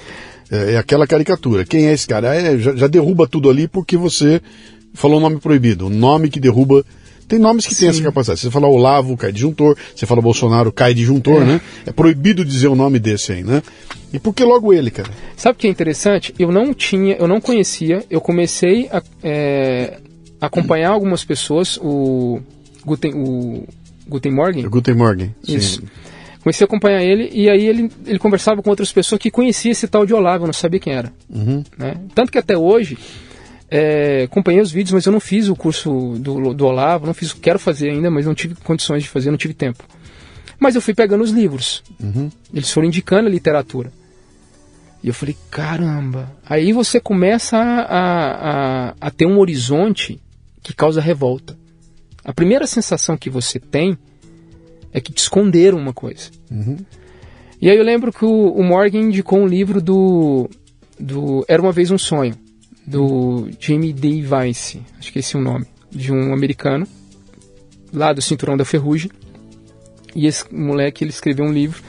Uma história bem parecida, eu me vi muito naquele personagem né? Ele tentando crescer, origem. Não é só origem pobre, né? Porque a gente fala de origem pobre, mas não é só isso. É a, é a origem que é desestruturada, uhum. né? Porque os meus pais, por mais que eles se esforçavam, cara, trabalharam a vida inteira, né? Então, é, é, não tiveram tempo de instruir. Uhum. Né? Eu lembro que o meu pai, ele me deu, meus pais me deram esses valores até a minha infância, mas depois eu saí de casa e acabou, cara. Eu, eu chegava contando as novidades. Ó, oh, pai, fui promovido. Ó, oh, aconteceu isso, aconteceu aquilo. E o velho acompanhando ali, né? Falou, oh, não, que bom e tal. E aí, quando eu tive acesso a essas informações, eu falei, puta merda, tá tudo errado. Eu entendi aqui. E aí eu fui começar a ler os romances. Aí eu li alguns, vi alguns vídeos dele, dos alunos foi indicando. Não, não tinha chegado a lê-lo diretamente. E aí comecei a ler Machado, né? Ah, como é que eu faço para falar melhor, né? Preciso melhorar a minha linguagem, preciso melhorar a minha articulação, preciso criar mais sensibilidade com o cliente. Como é que eu faço para perceber o que o cliente quer dizer e às vezes ele não tem a palavra certa? Como fazer isso de uma maneira sutil, né? o cliente ele, ele sentir que eu estou completando uhum. o, o, diálogo ali, não estou sendo, é, não estou inter, não tô interrompendo, estou ajudando ele a formular. E aí eu fui só entender o que era imaginário. Então você imagina o que, é vender tendo domínio disso e vender sem você ter essa clareza. Uhum. Por isso que as empresas hoje, elas, elas criam um script para o vendedor e pede para ele seguir aquele engessadinho. Por quê? Porque, infelizmente, ele não consegue sair muito do prumo. Se ele sair desse script, a chance dele falar alguma coisa... Que não tem nada para enriquecer ali, né? É muito ruim. É, por isso que é, eu, eu, bato muito nesse. Eu falo, meu trabalho é ajudar as pessoas a ampliar o teu repertório, né? E por isso a gente fica encantado. Puta, como esse cara fala bem, né? Olha que sujeito articulado, como ele fala bem. Quando aparece alguém assim, fica todo mundo encantado com o cara, né? E não é o fato do cara falar bem, é o fato é que ele tem um repertório que coloca com facilidade as palavras que ele precisa usar na hora, ele concatena. Quando você não tem palavra, vai ficar, tá ligado? É. Tá ligado? é. Tá ligado? Tá ligado? O que quer dizer tá ligado? Tá ligado qualquer coisa, né? Tá ligado é qualquer coisa, né? Então é, é essa pobreza de cultural, porque você está falando de cultura sim, agora, é, agora é cultural.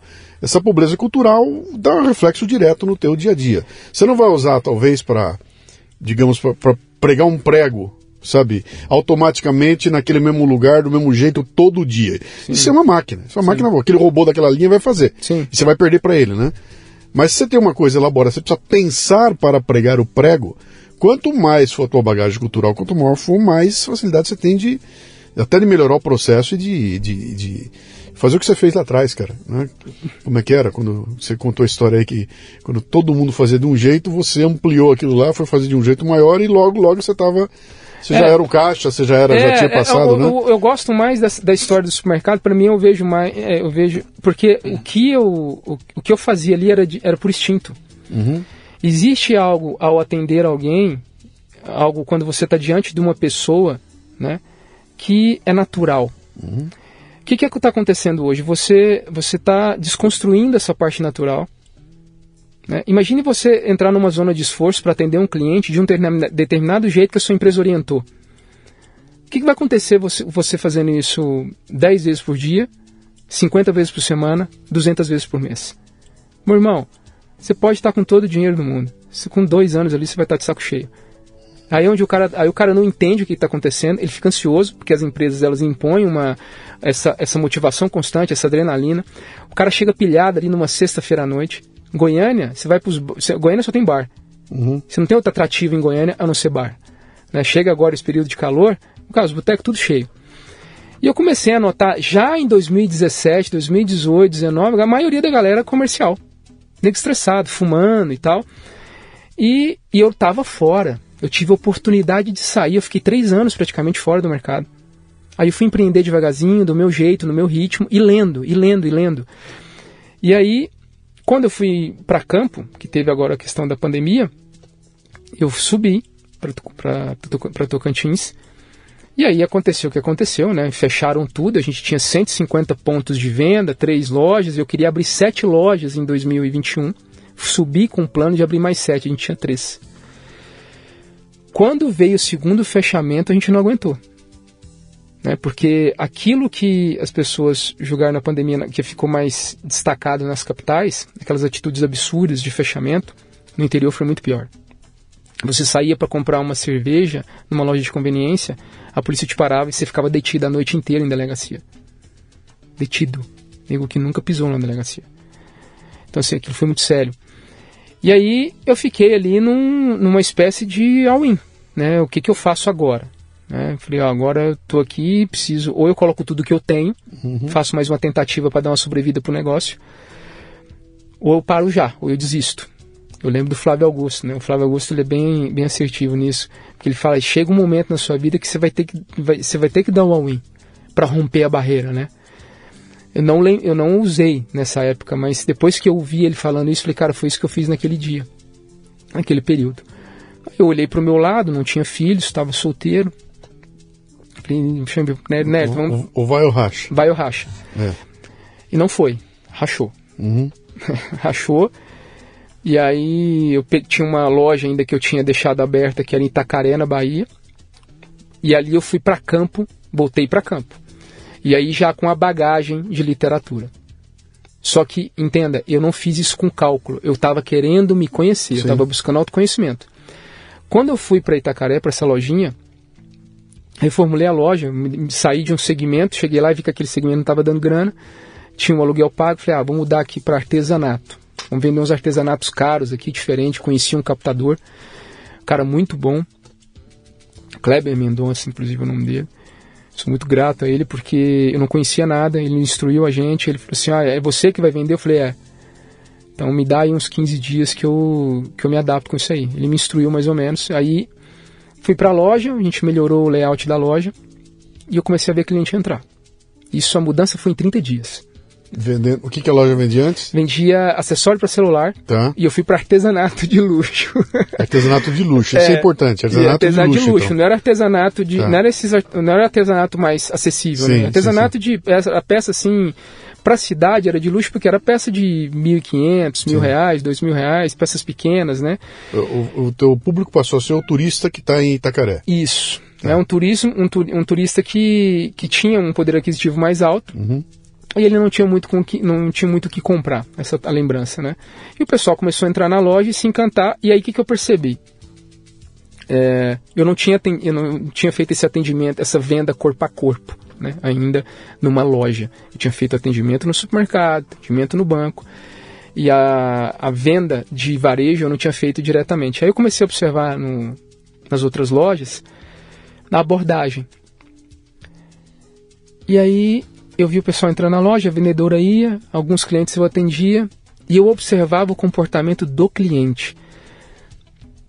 O cliente não gosta de ser abordado, a maioria deles. Uhum. E eu comecei, a, aí eu orientei a menina, falei assim, ó, chamei a Mai na época, falei, Mael, vamos mudar isso aqui. A gente não vai mais abordar o cliente. Você vai cumprimentar, se colocar à disposição. E conforme ele vai te dar abertura, você conversa como se estivesse conversando com um desconhecido que agradava você. Não precisa convencer ninguém a comprar. Quando ele pedir informações sobre o produto, você dá. Bom, a loja começou a vender muito bem. Aí mudou da água para o vinho. E quando eu vim para Goiânia, que eu comecei a observar os atendimentos nos shoppings, e eu entendi o que está acontecendo. Porque esse atendimento que a gente fazia lá, eu jantava com o cliente. Uhum. começava, aí eu ia atender, né? Eu, eu lembro que eu, fiquei, eu, eu, não, eu não gostava de ficar na loja. E aí eu fui, orientei a, a, vendedora e eu comecei lá à noite, gostei. Falei, cara, que legal. Eu comecei a atender gente do Brasil inteiro, gente de fora do país, né? Gente dos Estados Unidos, pessoal da, da Europa, Inglaterra, né? É, Alemanha. Eu falei, pô, que bacana isso, né? E você vai notando. Imagine só, o cliente entra, cara do Canadá, e aí eu começo a conversar com ele. O que, que é o mundo hoje, né? E eu gosto muito do Jordan Peterson. Sim né? E aí, né, o pessoal da, do Canadá e tal começa a falar do psicólogo e a gente começa a trocar uma ideia com o cliente. A compra, ela vira um acessório. Uhum. Você esquece. O cliente vai lá, compra o que ele precisa e tal, e você fica com aquela relação. Então, o que, é, o que deve ser preservado mesmo né, na questão da venda é a relação em primeiro lugar. Quando você tem a relação com o cliente como prioridade, observe, você vai fazer 10 atendimentos durante um dia. Se a sua prioridade primeira for a venda, a chance de você ficar insatisfeito é enorme. Uhum. Agora, quando você tem a, a, relação com o cliente como prioridade, a venda é uma consequência, você nunca sai no zero a zero. Você sempre mantém um contato. Hoje, eu lembro que o, o trabalho que eu fiz no ano passado para uma empresa de energia solar, eles têm mais de 10 mil licenciados no, no, no Brasil. Eu fiquei em primeiro lugar de fechamento de contratos, em pouco mais de seis meses. Qual foi a diferença? Foi justamente esse atendimento. Mas não é só é, esse, cuidado, esse zelo com o cliente, ele não está só em você é, buscar essa conexão imediata, essa coisa orgânica. É você ir mais além. Que linguagem eu vou falar com o cliente? Que termos eu vou usar? Uhum. Né? Ele não vai entender o produto que eu estou vendendo. Imagine eu vender energia solar por assinatura. O discurso da empresa era: é, o cliente vai salvar o planeta. Eu falei, meu irmão, vou chegar pro cara lá no Vera Cruz 13 em Goiânia, numa, numa padaria e vou contar para ele que, ó, veja bem, o senhor vai contribuir agora para um planeta com energia limpa. Ah, esquece. Esquece. Aquilo que eles me ensinaram ali, que eu tinha que fazer em, em 30 minutos com o cliente, eu reduzi aquilo para 3 minutos porque o empresário não quer perder tempo. Sim. Então tem cliente que você tem que falar mais rápido, tem cliente que você tem que falar mais devagar. E aí, se você adota um script, esquece. Sim. É a chance do cara sim. te rifar é enorme. Sim, e, e, e, a impressão é que você no fim daquele script você vai ter uma. A soma vai dar. Vai dar possível. Até dá, né, cara? Porque todo mundo se encaixa dentro de um. De um... Mas, bicho, na hora que apareceu outro cara com uma conversinha um pouco melhor, esse cara vai embora. Não fica essa. Ontem eu vi um, ontem eu vi um, um, um filme, A Grande Virada é o nome do filme. É, é, com Ben Affleck, com o meu Deus do céu. É, bom, uns, puta, um monte de ator de primeira lá. Hum. Conta a história dos caras de uma grande empresa GTX dos Estados Unidos. O cara lá, do gerente, o cara tem uma Porsche dele, no fim a empresa vai mal e começa a mandar todo mundo embora. E o cara perde o emprego e o filme é em torno dessa perda do emprego dele. Ele tinha um puta cargo legal, que ele podia crescer muito, e de repente ele está desempregado e não tem emprego. Né? Puta crise dos Estados Unidos, né? E ele vai, ele vai comentando ali com a, com a a gente vai assistindo aquela a queda dele na realidade, né? Cair na realidade. A minha vida não pode ser como era, eu vou ter que vender meu carro. Eu, ele tenta manter aquilo tudo e não consegue e vai, e vai perdendo toda, todo, todo o fio da meada ali, né? Uhum. É, e aí, cara, Puta, me perdi aqui agora, não. O que, que nós estamos falando antes de eu contar essa história? Eu estava falando do, do, desse, desse contato com o cliente, de você ir além, né? Uhum. E de, se você seguir esse script engessado, que foi o, gancho que você pegou, uhum. a chance do cliente te largar e procurar um outro que atenda ele. Sim, aí ele pega e o grande chefe dele, que era o cara que era o paizão dele, esse cara vai fazer uma viagem e manda ele embora com o chefe dele não estava para proteger ele. Cara, eu vou falar, o cara não estava lá. Aproveitaram o cara saiu e mandaram o cara embora. Uhum. Uma política da empresa. E aí ele vai jantar com esse chefe dele.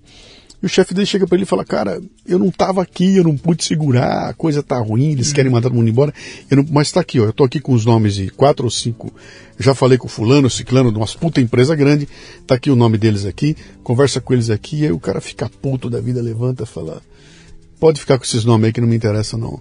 E não precisa nem se perder tempo passando meus clientes para ter os outros fulanos lá, porque eu vou arrumar um emprego agora no concorrente e vou levar todos eles comigo. vou carregar todos eles comigo, né? É, não é tão fácil assim, não é tão simples assim. Mas é, é isso que você falou e que eu, eu vi isso acontecer muito na minha época das autopeças, né? Sim. Quer dizer, eu tinha, eu tinha promotores de vendas que trabalhavam em cada região e a, e a função do cara era construir um relacionamento com os clientes.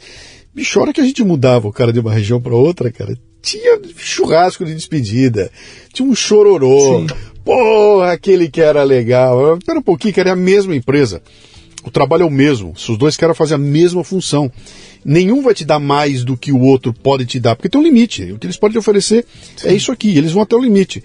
Cara, mas o jeitão com que um fazia era completamente diferente. O resultado Sim. no final pode ser o mesmo, mas esse cara construía uma, uma um, um, como é que eu vou dizer você, ele construía ali uma, uma riqueza, que era aquela carteira de clientes Sim. dele, sabe? Que quando ele ia embora, ele levava com ele. Sim. Ele ia embora e arrastava o cliente com ele. O cliente não está preocupado com, com, o produto em si, ele está preocupado com quem é que eu vou trocar essa, esse a mais, né? Sim. Quem é o cara que a hora que entrar e sentar na minha frente aqui, pô, vai ser legal. Pô, fica comigo aqui, cara. Vamos bater, um, vamos bater um papo, vamos contar uma história, vou dividir as coisas, vamos fazer um churrasco. Isso é ser humano, cara. Isso não é inteligência artificial, isso não é roteiro. Você não faz isso com roteiro. As empresas, elas tinham que fazer um estudo é, do, durante uma, do tempo de venda, uhum. Né, do tempo de negociação com, com o cliente, do segmento. É a principal coisa. É, é, é, o, é o que eu priorizo na hora de escolher o que vender. Uhum. Né? Quanto tempo vai durar meu atendimento? Quando eu vendia pallets de madeira, eu tinha uma relação com o comprador que era eu vendia para o mesmo cliente Uhum. todo mês. Então eu tinha uma relação extensa, então eu tinha que conhecer o, o cliente.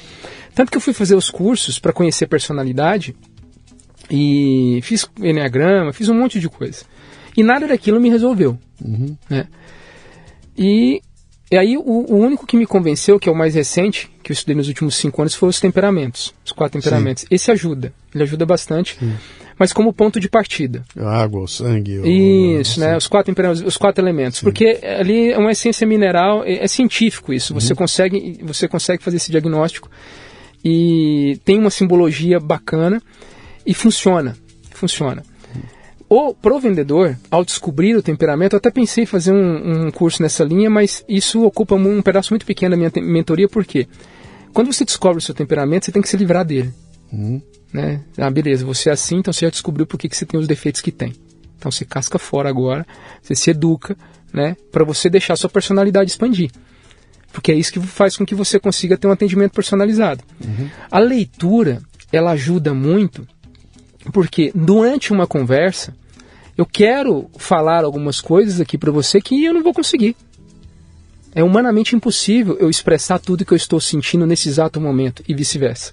Quando você senta para ler um romance, vai ler um Tolstói, tô falando livrinho, livro de 100 páginas, um Ivan Illich, por exemplo, né?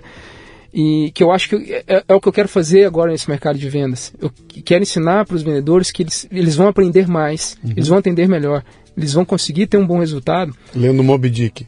Né? É. É, Sim, e, e- enriquece imaginário, enriquece repertório, enriquece, enriquece linguagem e gastando bem menos, hein? bem Lendo, menos. lendo Don Quixote. É, Sim. por aí. Sim. E aí é, eu comecei a perceber que eu, eu percebia sinais. Né? Eu co- conseguia ter se- uma sensi- a minha sensibilidade com o cliente aumentou. Então é justamente aquilo que se perdeu. Os atendimentos perderam a sensibilidade, entraram no nível de automatismo que você pode estar vendendo bem. Você pode estar vendendo bem, o cliente pode estar comprando, mas em muitos casos é mais em função do produto Uhum. é mais em função da disponibilidade. Porque o cliente ele quer pegar a mercadoria dele e ir embora. Ele não quer ficar ali muito tempo. No ano passado, quando eu fiz esse. Quando eu comecei a fazer os atendimentos, eu comecei, cara, o que, que eu estou fazendo de diferente? E eu percebi que era a questão da sensibilidade no atendimento. Então, eu consegui enxergar coisas antes que eu não estava enxergando. Que eu deixei de enxergar quando eu entregava o, o carrinho para dona, para cliente lá no carro dela. Eu deixei de, eu deixei de enxergar, de ter essa sensibilidade.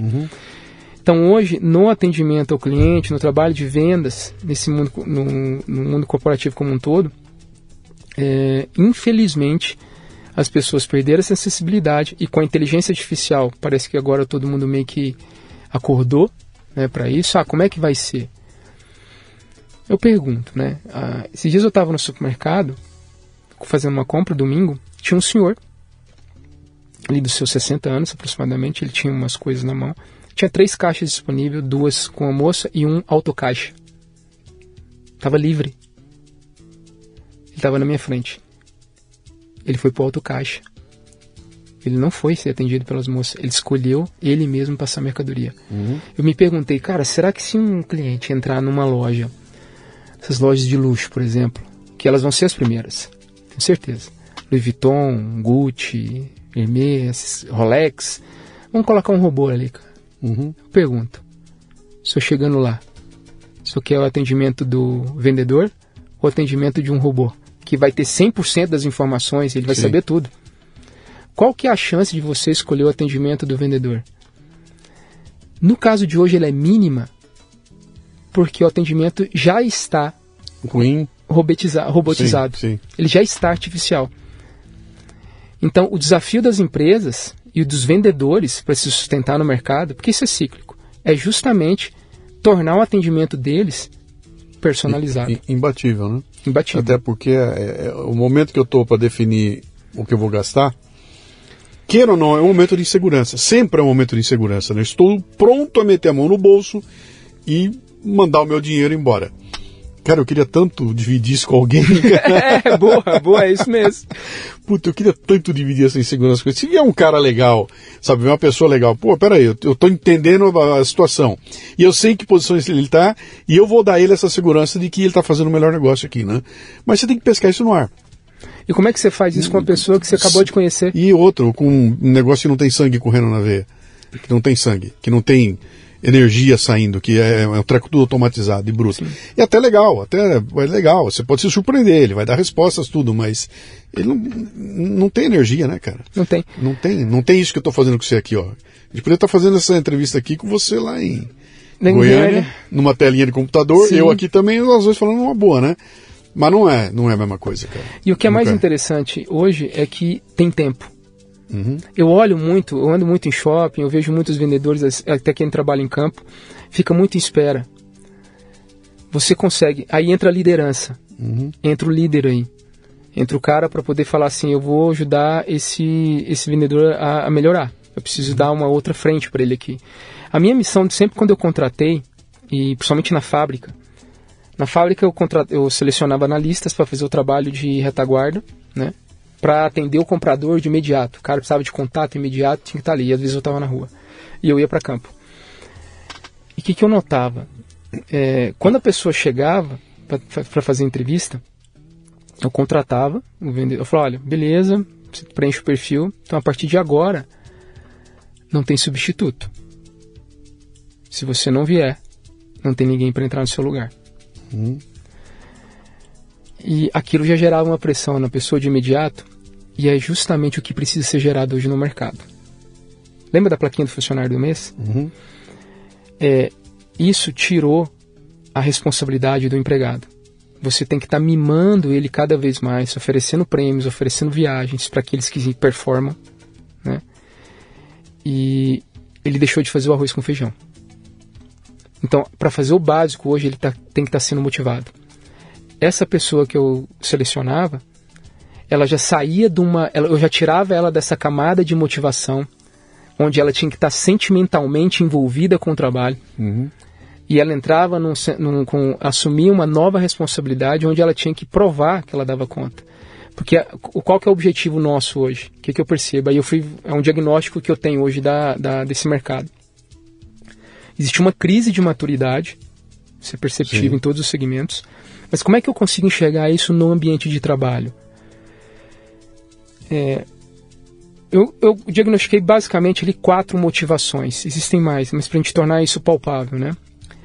A pessoa trabalha hoje procurando admiração e reconhecimento, autodeterminação, provar que ela dá conta de fazer aquilo, provar para alguém, às vezes para ela mesma, produzir riqueza, aí entre os americanos, né? E servir a comunidade. Lembra do servir? Uhum. Lembra do John Pacoteiro? Que perdeu e resgatou isso de novo. Quem está sempre focado nessa esfera do emocional, que é o nosso caso, hoje, você tem que estar tá constantemente realmente motivando o funcionário. Uhum. Você tem que tirar ele daí. O vendedor ele tem que sair daí. Porque se você é movido pelas suas emoções, pelas suas sensações, a realidade ela é caótica. Então você vai, você vai ter um emocional caótico. Uhum.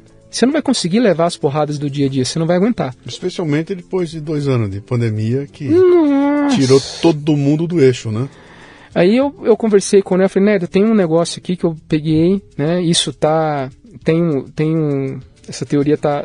O Olavo disponibilizou ela, né? Que uhum. são as 12 camadas de personalidade. As 12 camadas, né? Mas muita gente já veio implementando outras, outros complementos. O próprio Ítalo Marcílio, tem uma colaboração muito tem uma colaboração enorme para isso o cara faz um trabalho sensacional né? e então hoje é uma ferramenta que cabe tudo de psicologia uhum. cabe tudo de filosofia ali dentro né? que ela te dá um itinerário então eu fiz uma adaptação disso tornar isso mais palpável para o nosso segmento para tirar essa galera daí então eu tenho às vezes nas, nas poucas palestras que eu tenho dado duas horas ali para fazer esse movimento e é fácil é, é, é, não é difícil, porque essa camada sentimental, ela é infantil. Uhum. A camada de autodeterminação, de para você quiser provar para alguém, também ela é, uma, ela é adolescente. Ela, você não desenvolveu. E você tem adultos né, lidando com isso. Então imagine no evento de vendas, como que foi o que aconteceu no, no último ano, o, o cara o, o, cara do Lobo Wall Street, né? O, o, sim, o Lobo de Wall Street, é sim. Cara, aquilo ali todo mundo provando para alguém, tudo naquela, vamos lá e tal. Ninguém aguenta aquilo. Uhum. Não é que o cara se droga, o cara, né? O cara acaba com a vida dele. E o líder que, que, que, man, que, que mantém esse ritmo aí, ele dura pouco tempo.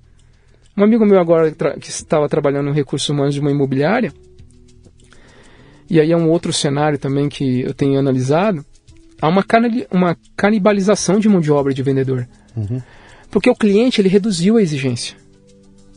Cliente está de saco cheio, ele quer perder pouco tempo também. Ele reduziu. Sim. E quem está contratando o vendedor já percebeu isso. Então ele está girando ali o quadro. Né? Esse amigo meu trabalha, trabalhava no imobiliário, eles faziam um cálculo, cara. Faziam um cálculo. Ele falava assim, não, não vou ficar aqui muito tempo. Ele, conta, ele era pago por, por corretor contratado. Ele trazia o corretor para dentro da imobiliária, contratava lá 30. Já sabia quantos ia sair. Não paga nada. O cara só trabalha, só recebe a, por, por comissão. Por comissão, sim. E ele, ele vivia nesse. A imobiliária ficava nesse giro. E eu notei que isso é uma prática do mercado. Do mercado. E aí, o que está acontecendo agora? Às vezes o dono ele cria um curso para o cara vender melhor. Uhum. Ele cria um curso que ele seria obrigado a dar para o cidadão. E o cara paga por isso, meu irmão. É extraordinário. Então, assim, o vendedor, nesse caso, ele também é explorado. Tem que ficar atento a isso, né? E para você notar esse tipo de realidade, você tem que sair dessa esfera de, de, de necessidade de estar motivado para trabalhar. Uhum. A gente tem que voltar, a, a, gente tem que resgatar o valor espiritu, espiritual do trabalho. Existe um valor aí do, por trás do trabalho que a gente perdeu. Uhum. E, e esse materialismo, e a gente pode pegar um pouco da, dessa parte política, o materialismo histórico está ganhando, tá ganhando o negócio. Uhum. Né? O progressismo, a esquerda, com essa, com essa ideologia deles por trás, eles estão ganhando. O Ocidente, eles realmente. A gente está vivendo um momento. Alguns dizem que é de declínio. Uhum. E eu não ouso duvidar porque nós perdemos essa parte simbólica da vida, a parte simbólica do trabalho. A gente desviou a atenção, né, cara? Desviou. E eu, eu, eu tô notando que tem uma, tem uma parcela muito grande de pessoas querendo voltar a atenção para o que para o que interessa, sabe? Até porque se você fizer uma pesquisa na rua aí, você vai descobrir que o que as pessoas querem é aquela história, eu quero a família, eu quero, sabe, eu quero o básico, eu quero respeitar, eu quero ser respeitado, eu quero trabalhar, eu quero ter a dignidade de ganhar meu dinheiro. Eu não quero ninguém me dando esmola, cara. Eu não quero ninguém dizendo para mim o que, que eu devo ou não devo fazer, o que, que eu devo ler, o que, que eu devo falar, o que, que eu devo. Uh, como é que eu devo comer. Sabe, cara, eu não quero. Essa liberdade toda eu quero de volta. Né? Então, me parece que a cada dia fica mais claro. E Só que nós estamos com um gap de gerações. Tem uma geração toda estragada no meio do caminho, sabe?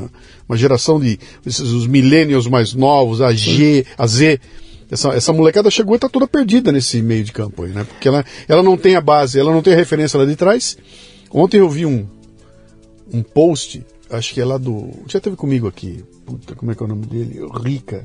Não me lembro o nome dele. Ele teve aqui e, e ele está num evento só com a molecadinha. E ele mostra uma foto de um de um um influencer que eu nunca vi na minha vida, um influencer aí que tem 22 milhões, eu nunca tinha ouvido falar no cara, e o Elton John. E vai mostrando pra molecada quem são. Todos os moleques reconhecem o influencer e um monte não sabe quem é o Elton John. Como é que pode? Né? Quem são? Ah, não sei quem é. Quem tem mais seguidores? Ah, é o, é o influencer. Quem tem mais dinheiro? É o influencer. Aí ele conta. Esse aqui é o Elton John, cara, né? E você fala, bom, de um lado é até natural, porque esse cara, esse influencer, tem muito mais evidência do que o Elton John. Mas, cara, eles estão falando de um ícone, né? Sim. O Elton John é um ícone. Quando eu não tenho referência para olhar e entender quem é o Elton John, o que, que esse cara fez, como esse cara impactou a vida de todo mundo, é complicado. Eu, eu, eu tô... É a mesma coisa que eu tomar decisões agora sem ter lido Mob Dick, sem ter lido, sem ter lido os caras lá atrás, sabe, sem dar uma olhada nos históricos Sim. lá atrás. Larguei aquilo tudo, abro mão daquilo tudo e vou criar do zero um mundo novo. Não é assim, cara, sabe? É, essa, essa referência toda é que vai te dar o rumo, cara. Ela te dá o prumo. Eu eu falei que eu comecei essa, essa caminhada em 2016, né? Que eu fui fazer esse diagnóstico. E você fazer isso depois dos 30 uhum. é muito difícil, irmão. Uhum. É muito difícil porque você está muito contaminado. É, eu tive uma. Eu tive a quebra do meu negócio, eu tive um, um, um casamento que eu saí em 2020. É, um ano antes perdi meu pai. Uhum. E aí quebrei o negócio. Três anos, assim. Então, em sequência, sim. Na sequência. Né, a vida foi me espremendo. Eu falei porque eu não tinha vida espiritual alguma. E foi justamente com as leituras que eu comecei a encontrar o norte, por quê? Aí pega Jordan Peterson, né, e tal, e aí ele, fala, ele falava do, do que fazer nesses momentos. E engraçado que ele não, no primeiro livro dele, ele não aborda muito esse lado, uhum. né, esse lado da espiritualidade. Ele dá algumas orientações, ele, tanto que ele flerta bastante com a autoajuda, né. É porque qualquer coisa que você foge de, foge da filosofia, foge da psicologia mesmo, né, psicologia mais, mais técnica, é, e da parte simbólica, você está entrando na parte de autoajuda, fica um trabalho superficial. Já estou conseguindo diferenciar isso. E aí eu falei, bom, beleza, então agora eu vou entrar num período de crise, o que, que eu vou fazer aqui? Né, chamei o nerd e falei, cara, ó, o negócio é o seguinte, eu vou, vou, me, vou me distanciar do mundo, vou focar no trabalho, na leitura, vou me preparar o terreno aqui. E aí eu fui cuidar, foquei do sono, corpo e leitura. Uhum. Então o que, que eu penso hoje? Parte intelectual, parte física e a parte espiritual. Qualquer trabalho que você não esteja cuidando de uma dessas três frentes, uhum. cara, vai doer. Back to the basics, cara. É. é. A única coisa que você precisa lembrar é que você tem que ter tempo para fazer essas coisas, né? E ter tempo não é comprar em algum lugar, é definir prioridades, cara. Longo... olhar e falar, opa, estou gastando um tempo ruim aqui, vou tirar daqui, vou botar esse tempo melhor ali, né? Eu... e, Perdão, perdão. Primeiro, entender isso que está dizendo, e segundo, alocar o teu tempo para essas coisas. Depois, não ter o tempo de cuidar do corpo, né? É porque não é prioridade para você, não é porque você não tem tempo. É. Você não botou isso como prioridade. E uma hora vai faltar, né? É, eu, eu notei, o que, eu tenho observado, as pessoas hoje têm tempo, uhum. elas têm tempo ao longo do dia, sobretudo para a parte espiritual, exercícios ali de 5 minutos, 10 minutos, dá para ser, dá ser feito. É, você consegue encaixar isso e é só pela rotina. Porque o que me salvou, o que me orientou mesmo, muitas coisas, é um conjunto de fatores, né? uhum. né? Porque eu tomei três porradas, foi muito, foi muito difícil, né? E eu perdi pouquíssimas noites de sono, né? Você não sabe o que é você ter você ter ali três, dois, três cartão black e do nada você não tem nem cartão de crédito, né? Uhum. Porque é assim que é assim que o jogo vira. E aí eu a, a tríade trágica do, do, do Victor Frankl Sim. Que era, eu tinha aquilo à mão ali. Aquilo tinha à mão. Né? Que a dor gera conquista, a culpa gera mudança e a morte gera responsabilidade. Né? Você se depara com esses três, desses, com, essas, com essas três frentes em qualquer crise que você vai lidar. Né? Dor uhum. gera conquista, culpa, mudança e a morte, a transcendência gera responsabilidade. Dá para levar isso pro trabalhador hoje para quem está na linha de frente. Uhum. Eu digo que dá porque nós já tínhamos isso. Né? Os, meus, os meus pais, meu pai tinha isso indiretamente, minha mãe também tem, tinha. E acabam se per, acabou se perdendo por quê?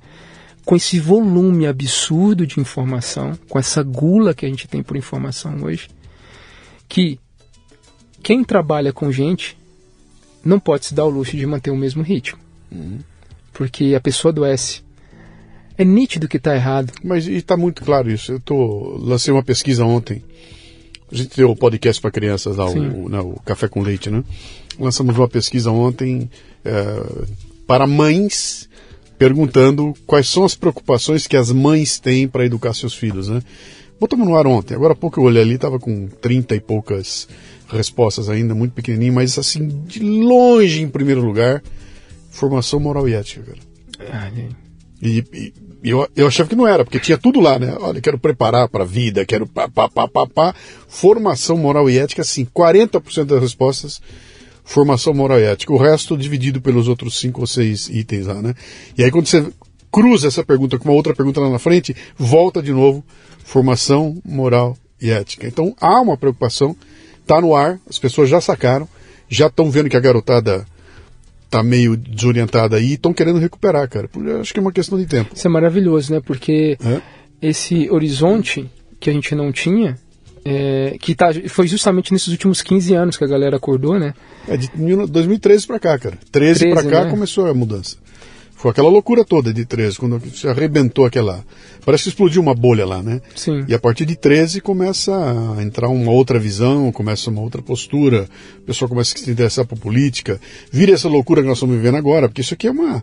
É resultado da adolescência, né, cara? Nós somos, o Brasil é um país adolescente, né? Sim. E tá doendo de um montão. Nós estamos lidando com um monte de adolescente, tomando decisão é, estapafúrdia, achando que os velhos não estão com nada, né? Sim. Velho não sabe nada, acaba com essa merda toda. Vamos... Então, passar por essa ebulição agora faz parte do crescimento aí. Mas com sorte a gente vai, vai chegar lá. Meu caro, quem quiser te encontrar, quem quiser saber de você, quem quiser acompanhar o trabalho. Eu sei que você tem um canal no YouTube, que você bota os vídeos legais lá. Sim. Conta pra gente Pode como é que me chamar lá. no John Barra Cunha no Instagram. O, o John é J... J-H-O-N de navio. J-H-O-N. Barra Cunha, palavra barra, né? Cunha. A, a, a palavra, escreve-se barra? Isso. Ah, então é J-O-H, J-H-O-N barra B-A-R-R-A. Isso. Cunha. Cunha, é. né? É o meu Instagram podem me chamar por lá. Eu sempre deixo uma caixinha de pergunta ali para dar uma consultoria gratuita para o pessoal, né? uhum. né? E sempre me colocam algumas perguntas. É interessante que vem, vem melhorando, são poucas pessoas. Né? Eu tenho poucos seguidores, eu acho que eu estou com 2.500, uhum. essa coisa está crescendo de maneira orgânica. Eu comecei esse trabalho na internet agora e por enquanto está só no Instagram, né? Uhum. E logo, logo a gente vai para o YouTube também, conforme for aumentando esse engajamento para poder estar tá agregando uma visão diferente no trabalho do vendedor, na parte de liderança também. Uhum. A gente tem que, tem que fazer alguma coisa, né? Não adianta só ficar reclamando. Não. Tem que colocar Mas, a mão na massa. É, no YouTube, como é que é? Você tem um canal? No YouTube, lá? não, não. Ah, então, não. então eu vi teus vídeos no. Como eu falei para você, cara, nessa altura do campeonato eu já não sei mais de onde vem as coisas. Nós vamos ter que urgentemente botar ordem o nessas coisas. O Neriton baixou o vídeo, né, no meu que eu tinha postado nos stories falando de literatura, uhum. da importância da literatura, né, para imaginar, enriquecimento imaginar e tal. E ele baixou isso e mandou para você por e-mail. Ele mandou por e-mail. Pode ser. Sensacional, é, meu querido. Obrigado, viu, meu irmão? Obrigado. Mas estamos aí. Meu cara, vamos em frente aí. Tem um trabalho brutal para ser feito aí. Acho que a gente tem muita gente para com sede, sabe, de encontrar esses caminhos e, e achei muito legal você botar essa coisa da leitura, essa coisa de você back to, to the basics, né? é. Aquilo que te está deixando perder o sono. Hoje já foi conversado lá atrás, já teve gente escrevendo a respeito disso Sim. na literatura, tem gente fazendo filme a respeito. Volta atrás, recupera o que está lá atrás e traz para cá, que tem muita coisa boa para ser. E das, dos novos estão aí, vai ver Jordan Peterson, né? É. Tira, tira essa ignorância da frente, vai ler os Olavo de Carvalho, que tem muita coisa. Se você achar que é muito ruim o que ele. Esquece ele em mídia social. Vai ver o livro do cara. É, não, não precisa nem ler ele, tá? Não precisa nem se esforçar. Faz o seguinte. É, me chama lá no Instagram que eu vou te dar uma lista de leitura de romances de livros curtinhos. Vai, vai ler Tolstói, vai ler Dostoiévski, vamos ler contos de Machado de Assis, de José de Alencar. Isso vai te dar uma, uma. Você vai viver várias vidas, né? Em Sim. poucas horas ali ao longo da semana. Tenho certeza que o cliente vai, vai, que vai chegar diante de você vai, você vai tornar a situação muito mais previsível. Sim. Ele vai olhar para você e falar assim: Nossa, parece que eu já te conhecia há muito tempo. Sim. Esse é o, o bom então, atendimento. Você vai ampliar a tua caixa de ferramentas. Vai, vai ter muito mais ferramentas. Nossa, muito. Abração, cara. Obrigado. Tamo querido. junto. Obrigado pela oportunidade. Muito bem, termina aqui mais um Leadercast. A transcrição deste programa você encontra no leadercast.com.br.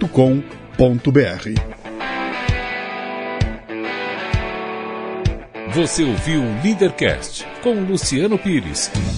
Mais uma isca intelectual do Café Brasil. Acompanhe os programas pelo portal cafebrasil.com.br.